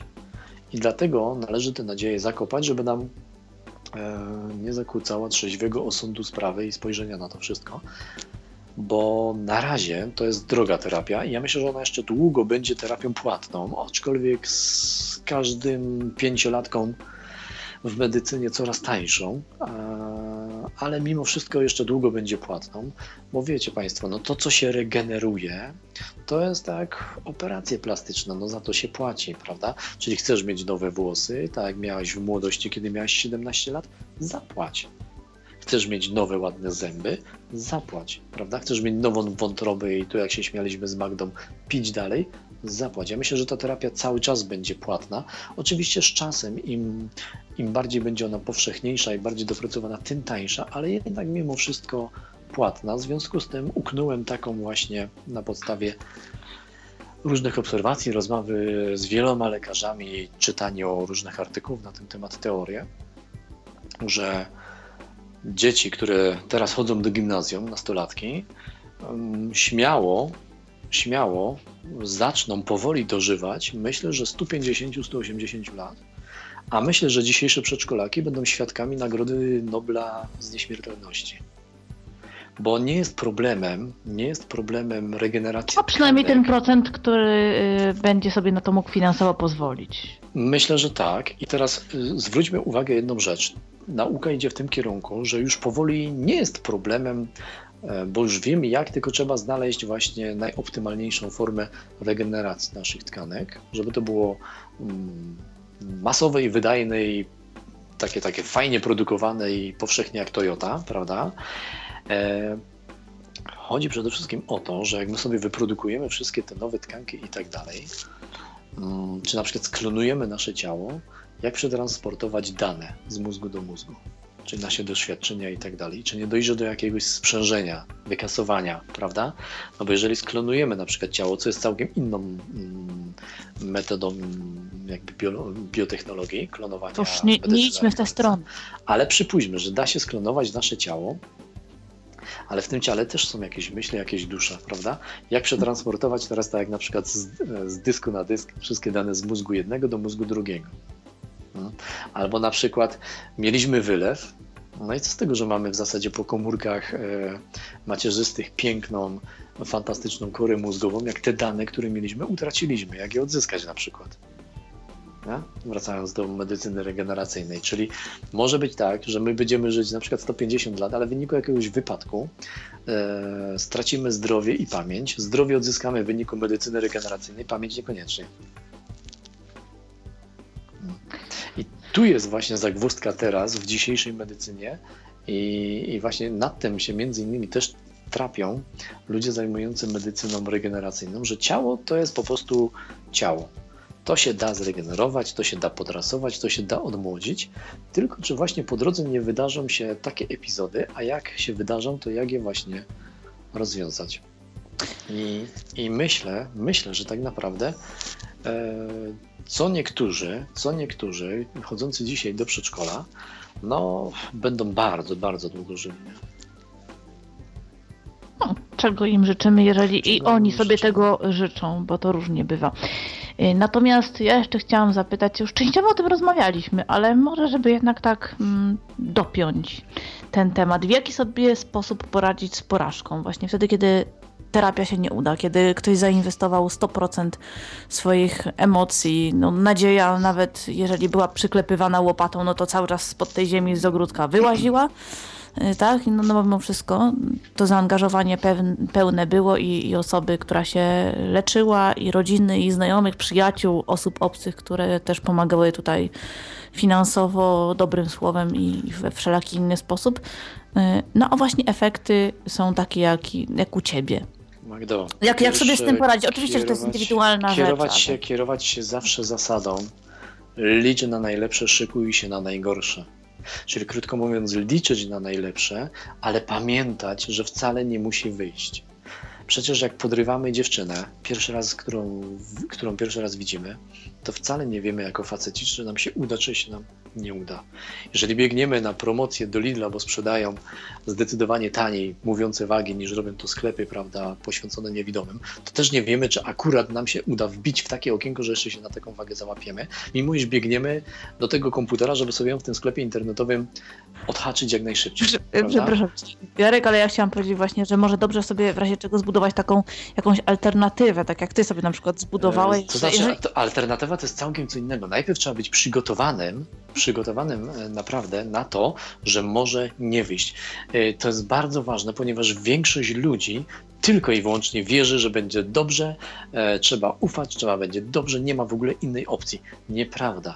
Jest opcja, że może być źle, ba, jest opcja, no nie, nie mówię, że akurat tutaj, że może być gorzej i przede wszystkim na to trzeba być przygotowanym i o tym trzeba cały czas pamiętać, że ta pokora, ta pokora, że może nam coś nie wyjść, pamiętajmy, to jest walka. Jesteśmy gotowi, jesteśmy przygotowani, jesteśmy silni, damy radę, mamy za sobą tłum kibiców, ale to jest walka. W walce można wygrać albo przegrać i my o tym musimy pamiętać.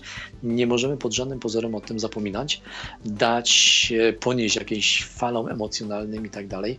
Musimy starać się naprawdę liczyć cały czas na najlepsze i szykować się na gorsze. I to jest najważniejsza w tym wszystkim kwestia, a dopiero potem, jak już my jak już znajdziemy się w jakimś punkcie, to albo świętować, albo właśnie pozbierać się z tych desek i żyć dalej.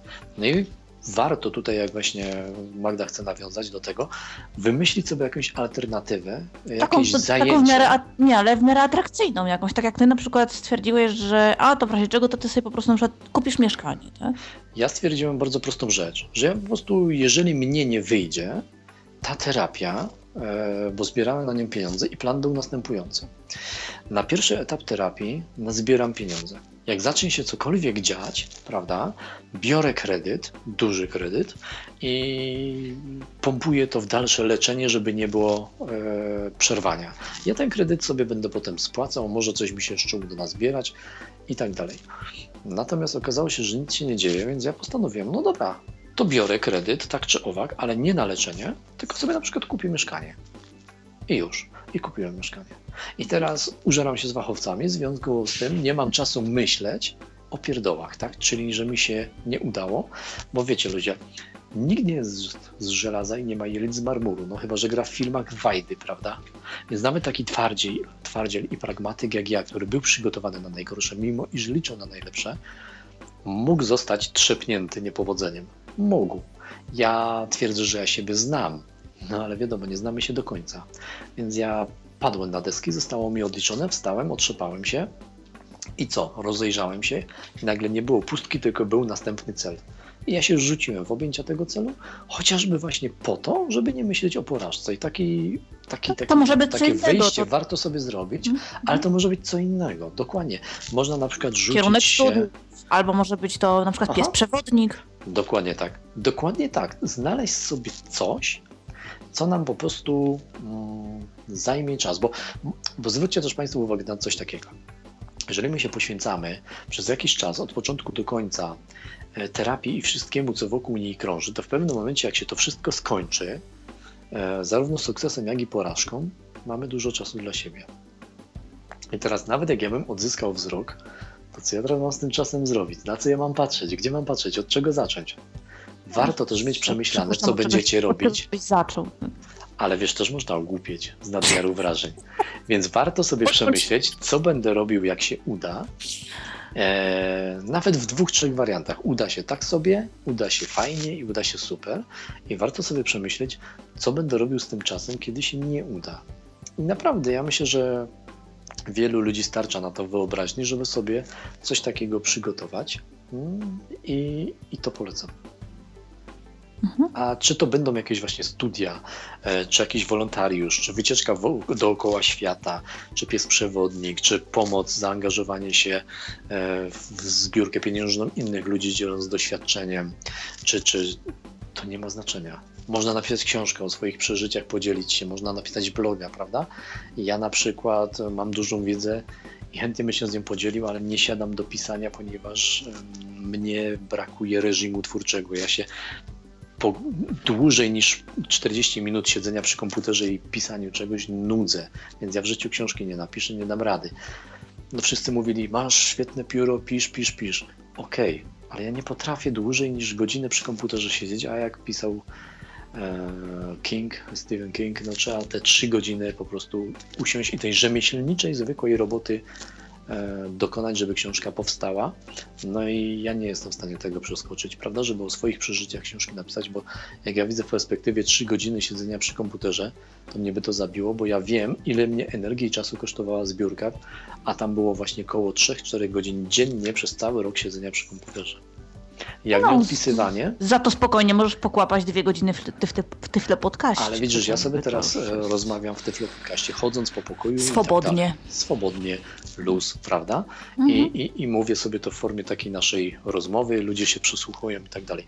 W momencie, kiedy siedzisz przy komputerze, no to, to, to już jest całkiem inna praca, bo to jest jakby koronkowa robota rzemieślnictwa, bardzo taka dokładna. Każdy, kto siedzi przy robocie, przy komputerze i ma robotę związaną z pisaniem różnych esejów, artykułów, wie, że sam pomysł i jakby napisanie czegoś, to to jest moment, ale potem też szlifowanie, no to to jest żmudna robota, a ja się bardzo przy tym właśnie męczę i ja tego nie, nie przeskoczę i, i dlatego na przykład nie piszę, nie? Ale można znaleźć inny pomysł i warto ten pomysł znaleźć właśnie na to, żeby sobie zagospodarować ten czas, tym bardziej, jeśli zderzymy się ze ścianą i okaże się, że w naszym przypadku nie wyszło, ok, byliśmy gotowi, ale mimo wszystko, mimo wszystko, tak jak powiedziałem, nie jesteśmy z żelaza, nie mamy jelit z marmuru, jesteśmy tylko ludźmi, albo aż ludźmi. W związku z tym, Też jakby samemu sobie, żeby zrekompensować te straty. dokładnie, dokładnie tak. Ja też się śmieję, że wiecie co, no w pierwszej części Rambo był twardzielem, ale w drugiej już się zakochał w Wietnamce, nie? Więc naprawdę, każdy twardziel, każdy twardziel ma emocje, ma serce. Pamiętajmy o tym, że choćbyśmy nie wiem jak twardzi byli, warto sobie zrobić jakieś koło ratunkowe i takim kołem ratunkowym dobrze jest właśnie się potem poratować, nawet jeśli ono nie jest potrzebne. Nie? Mhm.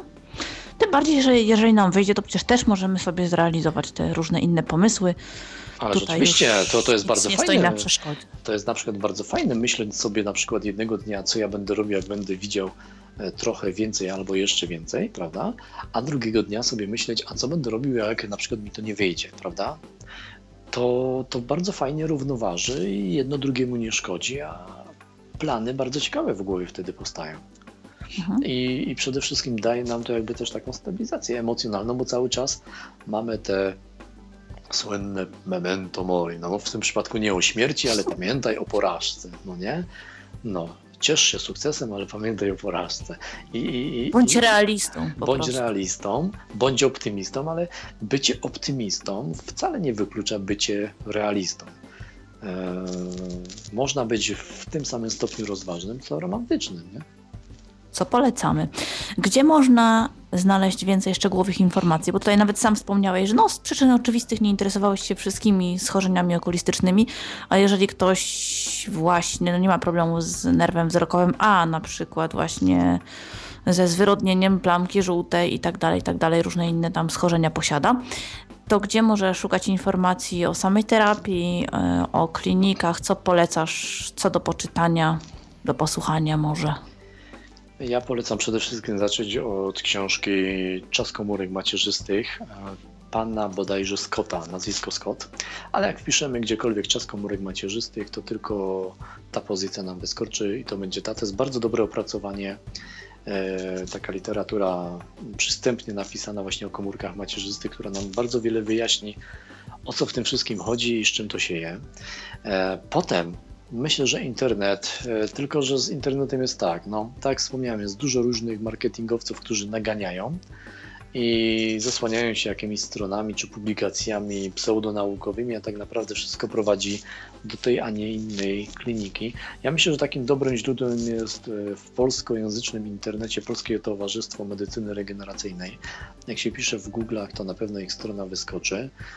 Z tym, że szukanie pod kątem danej jednostki chorobowej jest bardzo uciążliwym e, procesem, bo nie ma w zasadzie e, w Polsce takiej strony, gdzie na przykład wpisałoby się komórki macierzyste, wchodzimy na to, a tam wpiszemy na przykład po udarze czy po zawale i możemy sobie przeczytać, co i gdzie się dzieje.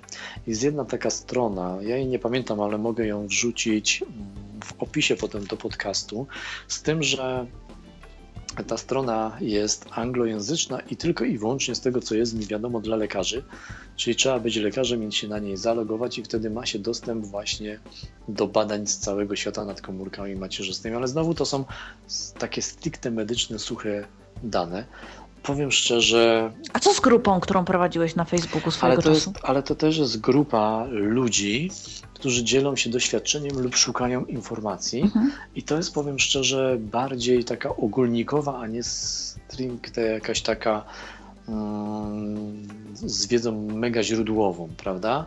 Czyli to są ludzie, tak jak powiedziałem, no jeden drugiemu powiedział, jeden mówi tam do rzeczy, drugi od rzeczy.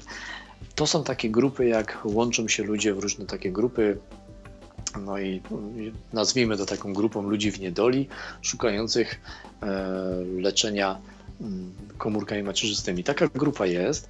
Na Facebooku nazywa się mm, komórki, dla nie, komórki macierzyste dla niewidomych, ale to nie jest tak, że my tam znajdziemy ultra taką fajną wiedzę. Nie, to jest bardziej grupa ludzi na zasadzie grupy wsparcia.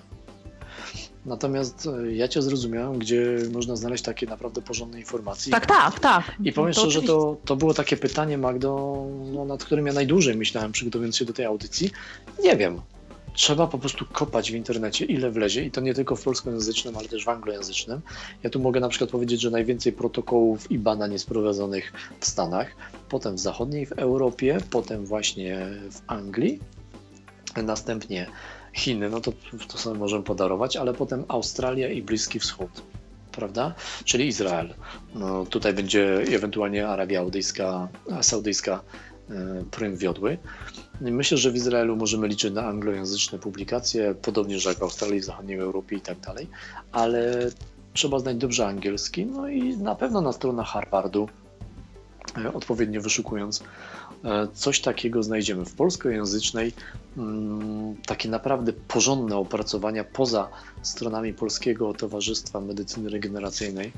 E, nic mi do głowy nie przychodzi, aczkolwiek tam te informacje też są czasami lakoniczne, bo to jest, e, że biorą do takiego i takiego projektu, no ale można się już spotkać mhm. z jakimiś mądrzejszymi, sprawdzonymi danymi medycznymi oraz dowiedzieć, że jakiś tam nabór jest no właśnie, bo z, tym na, tak z tym naborem to też ciekawe, bo jeżeli ktoś stwierdzi, dobra, w porządku, no to jest idealnie właściwie mój przypadek, czyli ja się potencjalnie nadaję, to, to w takim razie co dalej? Idę do, nie wiem, do lekarza pierwszego kontaktu, yy, żebrze o skierowanie tam do jakichś innych specjalistów, czy od razu po prostu prywatnie idę robię jakiś komplet... postępujesz, postępujesz według informacji u źródła, gdzie się o tym naborze dowiedziałaś. Czyli mhm. na przykład, jeżeli się dowiedziałaś, że na jakimś uniwersytecie prowadzą nabór, dzwonisz do uniwersytetu, przekierują cię do odpowiedniego e, naukowca, który tym się zajmuje i on ci już powie, jakie masz warunki spełnić, żeby e, e, po pierwsze zostać e, przydzielona do takiej grupy eksperymentalnej, po drugie jakie są oczekiwania i tak dalej. No niedawno mój kolega został przydzielony do Belgii e, do testów na jakimś leku, który regeneruje nerw wzrokowy w chorobie Levera, tak, Levera, i w zasadzie za nic nie płaci, tylko ma obowiązek pokryć koszty e, przyjazdu i powrotu e, chyba co dwa miesiące tam lata. No, oni już tam po prostu dają mu za darmo lek, badania, wszystko robią i tak dalej. Więc to wszystko się dowiadujemy w momencie, kiedy my się zgłosimy do ludzi, która chce, do, do, do grupy naukowców, którzy chcą nas badać. E, natomiast gdzie takich grup szukać? Trzeba patrzeć na stronę uniwersytetów e, lub właśnie w jakichś towarzystwach. Ja widziałem, że na stronach Polskiego Towarzystwa Medycyny Regeneracyjnej e, są właśnie ogłoszenia do różnych naborów, rzadko bo rzadko, ale są w tym i na świecie. Warto się zapisać też na jakieś takie grupy właśnie wsparcia, bo tam czasami ktoś rzuci hasłem. E, przy okazji szukania znalazłem coś takiego, prawda? Natomiast no, to musi być bardzo porządne sito, żeby ziarno od plewu odseparować. Warto pytać generalnie. Ale po prostu warto pytać, natomiast z znalezieniem czegoś konkretnego i porządnego, co nie będzie bełkotem marketingowym, na dzień dzisiejszy jest bardzo ciężko. Mało tego, małe specjalistów w Polsce, którzy zajmują się regeneracją komórek macierzystych, to jest naprawdę garstka ludzi, która ma o tym pojęcie, nawet z tytułem doktora czy profesora. Po prostu. Dla nich to jest abstrakcja na razie e, i tyle. Oni coś gdzieś słyszeli, coś wiedzą, ale nawet będąc poważanymi profesorami, tym tematem się po prostu zwyczajnie na razie nie, nie interesują. Dzięki temu dużo im umyka prawda? E, na przykład, bo taki profesor dostaje na przykład 100 zaproszeń na różne konferencje i między innymi jest konferencja o komórkach macierzystych, ale dla niego bardziej ciekawsza w tym terminie będzie konferencja o czymś innym i on wybierze tą właśnie dla niego bardziej ciekawszą, co nie zmienia faktu, że to tamta mogła o komórkach macierzystych właśnie zrewolucjonizować jego pogląd na pewne rzeczy. Więc nasi profesorowie po prostu mają dość cienką wiedzę i tu w Polsce e, specjalistów od komórek macierzystych mających o tym pojęcie z tytułem doktora i profesora wszystkiego bym naliczył mm, no kilku, na pewno nie dziesięciu. Hmm. I jeszcze nie wyjechali. Tak, którzy jeszcze nie wyjechali, tak, bo było ich więcej oczywiście, ale oni wyjechali. Albo no, biorąc udział w Karolinie Północnej w badaniach, albo lecząc teraz ludzi w Szwecji. Na pewno poważnym ośrodkiem jest klinika mm, w Szczecinie, mm, ale to też się Państwo dowiecie na stronach e, Polskiego Towarzystwa Medycyny Regeneracyjnej, z tym, że oni tylko i wyłącznie e, zbierają grupę e, ludzi do eksperymentów, załatwiają grant i, i tyle. Natomiast no, gdzie jeszcze w Europie i na poszczególne, no to trzeba szukać. Ja naprawdę nie wiem. Nie wiem, ja, ja mnie się tak akurat Sporo dużo, du, tak. dużo też powiem szczerze poszczęściło w tej materii, że akurat bo skupiając się tylko na nerwie wzrokowym, mm, e, wielu ludzi po prostu pytałem, pytałem, jeszcze raz pytałem, używając internetu. No i cóż, jedne odpowiedzi były przydatne, drugie nie były przydatne. Tych przydatnych było bardzo mało, ale one powodowały znowu odnośniki do czegoś innego i tak jak powiedziałem, no ja dwa lata się przygotowywałem, tak? I tu mam na myśli rozpracowywanie tematu, czyli dobra, odzyskam wzrok, a jak się okaże, że powikłaniem będzie nowotwór, to po co mi ładne, zdrowe oczy, jak się okaże, że mogę guza dostać, nie? Czyli jakie jest ryzyko powikłań, e, jaka jest szansa, że ja w ogóle cokolwiek będę widział, e, na jakim poziomie są kliniki. To były pytania, na które ja przez te, przez te dwa lata, nim wysłałem gdziekolwiek papiery, e, odpowiadałem e, sobie samemu, dlaczego nie widzę, prawda? I tak dalej, i tak dalej. Także to było sfokusowane przede wszystkim na nerwie wzrokowym, ja wokół tego orbitowałem w internecie i jedna informacja albo prowadziła, albo nie prowadziła mnie do następnej. No i z efektem takim, że, że w końcu, ale tylko i wyłącznie o nerwach wzrokowych, będąc uzbrojonych, uzbrojonym w taką, a nie inną wiedzę, się zdecydowałem na taką, a nie inną terapię, tu, a nie gdzie indziej. W każdym razie Nie wiem, czy to jest satysfakcjonująca odpowiedź na pytanie, które zadałeś, ale... ale... Ale życzymy wszystkim, żeby zarówno znaleźć tę informację, która będzie im przydatna, jak i oczywiście udane. Nie śpieszycie. Myślę, że nie śpieszycie, tylko drążyć, drążyć, bo wbrew pozorom, wbrew pozorom, nawet w beznadziejnych przypadkach może się okazać, że sprawa wcale nie jest beznadziejna, nie? Mhm. Tylko ja po prostu o tym nie wiem, bo ja się tym nie interesowałem. A tak powiedziałem, w samych Stanach jest e, kilka tysięcy protokołów otwartych i badań e, w Europie Zachodniej i tak dalej. Tego są tysiące. E, komórkami macierzystymi na dzień dzisiejszy, zarówno w fazie eksperymentalnej, jak i już sprawdzonej, leczy się już po prostu no, tysiące różnych rzeczy. I albo się ludzie temu jeszcze przyglądają naukowcy, albo już są zamknięte, albo trwa nabór albo jest pół na pół rozpracowane, czyli wiemy, że na pewno nie zaszkodzi, ale czy pomoże, to jeszcze badamy. No naprawdę. To, to jest Japonia, to jest Singapur, to są Australia, to są naprawdę poważane różne ośrodki. Chiny, prawda? No w Chinach, z tego co pamiętam, to chyba jest 400 protokołów otwartych, czyli dla protokołem nazywamy tkankę, która aktualnie jest eksperymentowana lub, mhm. lub będzie, nie? No to same Chiny to jest 300. No wydawałoby się tylko 300 jak na taki wielki kraj, nie? No ale jak to pozbieramy z całego świata do garści, to się okaże, że tego jest bardzo dużo. No i teraz usiądź człowieku i szukaj, nie? Nie da się tak łatwo. Dlatego też to jest dla cierpliwych, tak jak mówiłam. No i dla tych, co się, dla tych co się, którzy nie kierują się hura optymizmem, nadzieją i nie są napaleni, bo tacy najszybciej wpadną w, siła różnych, w sidła różnych właśnie ludzi kierujących się marketingiem i naganiaczy mniej lub bardziej podejrzanych klinik, nie? Tak, żeby w tym wszystkim też nie zatracić siebie, bo musimy pamiętać, że na przykład przy zbiórce pieniędzy będziemy musieli pokazać, no... Mm, całkiem znaczny kawałek, jak to się mówi, własnego tyłu. No to jest ta transparentność, o Wy, której Tak, wyciągać, wyciągać jakieś takie swoje prywaty, jakieś klimaty, może czasem nawet i rodzinne. No tutaj ludzie różnymi się posługują y, rzeczami, które są odbierane Zależy też... kto jaki marketing zastosuje. No, no tak. tam sobie już myślę ludzie też posłuchają. E, słuchacze nasi w tej audycji, o której wspominałeś wcześniej, czyli o tym zbieraniu tych pieniędzy.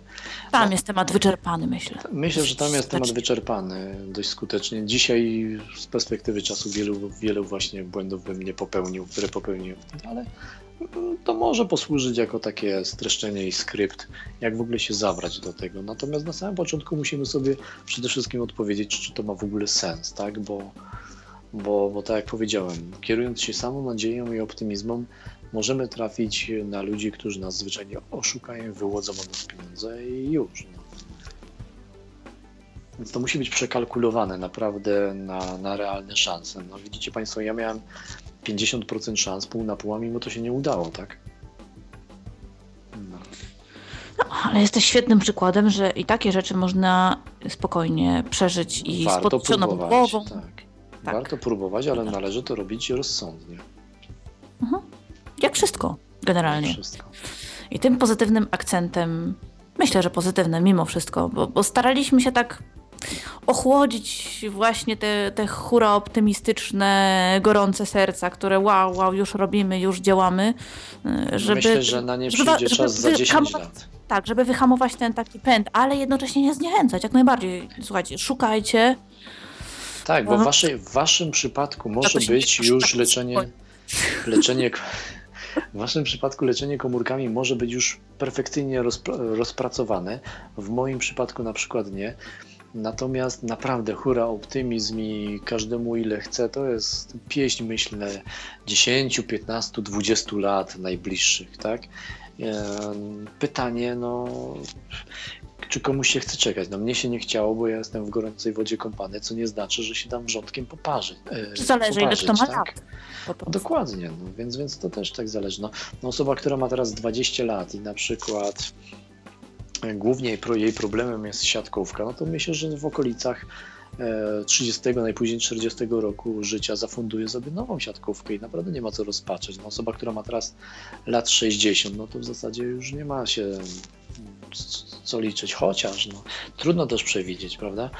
Mm, należy Są szukać. indywidualne tak. wybory, nie nam sądzić. Tak, tak, natomiast no, to musi mieć ręce i nogi. To musi mieć ręce i nogi. E, różne kliniki prowadzą różne protokoły. Trzeba zawsze pytać, e, jaka jest szansa powodzenia, czy już to gdzieś robiono, z jakim skutkiem, zapytać o Polaków, czy to robili, gdzie to robiono. Im więcej pytań precyzujących i wyjaśniających nam wszystko, e, tym lepiej. O ile oczywiście precyzyjne będą na nie odpowiedzi bo, bo to też nie może być tak, a no spróbujemy, zobaczymy. Ja też na przykład nie jestem w stanie wyobrazić, że cokolwiek miałoby komukolwiek pomóc tylko po jednym podaniu komórek macierzystych, na przykład do oka, no i za pół roku zobaczymy, co się będzie działo. No to jest bzdura. E, tych podań trzeba dać kilka i wtedy można patrzeć, co się będzie działo, a nie jedno, prawda? Więc to, to, to też nie tędy droga. Chyba, że są to jakieś inne komórki, bo to też pytanie, co to są za komórki, skąd są brane. No ale jeżeli to są na przykład z krwi pępowinowej, to na pewno ich powinno być dużo, bo nawet jeśli nie one same, to nasze będą stymulowały, więc tutaj nie ma żadnego zagrożenia, a jedna dawka to jest za mało. Mhm. Także Ale różne, różne, różne kliniki różnie robią, więc właśnie mówię, trzeba uważać i tak jak Magda mówi, bądźmy naprawdę czujni. Nie? I dowiadujmy się jak najwięcej. Aha. Dobra. Mm, ponad dwie godziny już sobie tak rozmawiamy, a mieliśmy zrobić króciusieńką audycję, godzinka, półtorej, jak to Jarek mówił. Przez ciebie, ale... bo mnie nie pilnujesz, bo jak się potem rozgaduję, to tak właśnie jest. Ależ pilnuję, pilnuję. To cały czas nieustająco pilnuję. Niczym innym się nie zajmowałam tutaj. No, Jarek Węglosz był naszym dzisiejszym gościem i fantastycznie opowiadał nam o terapii komórkami macierzystymi. Za to bardzo mu dziękujemy. Ja również dziękuję za zaproszenie i za ten komplement i mam nadzieję, że nie zanudziłem Państwa.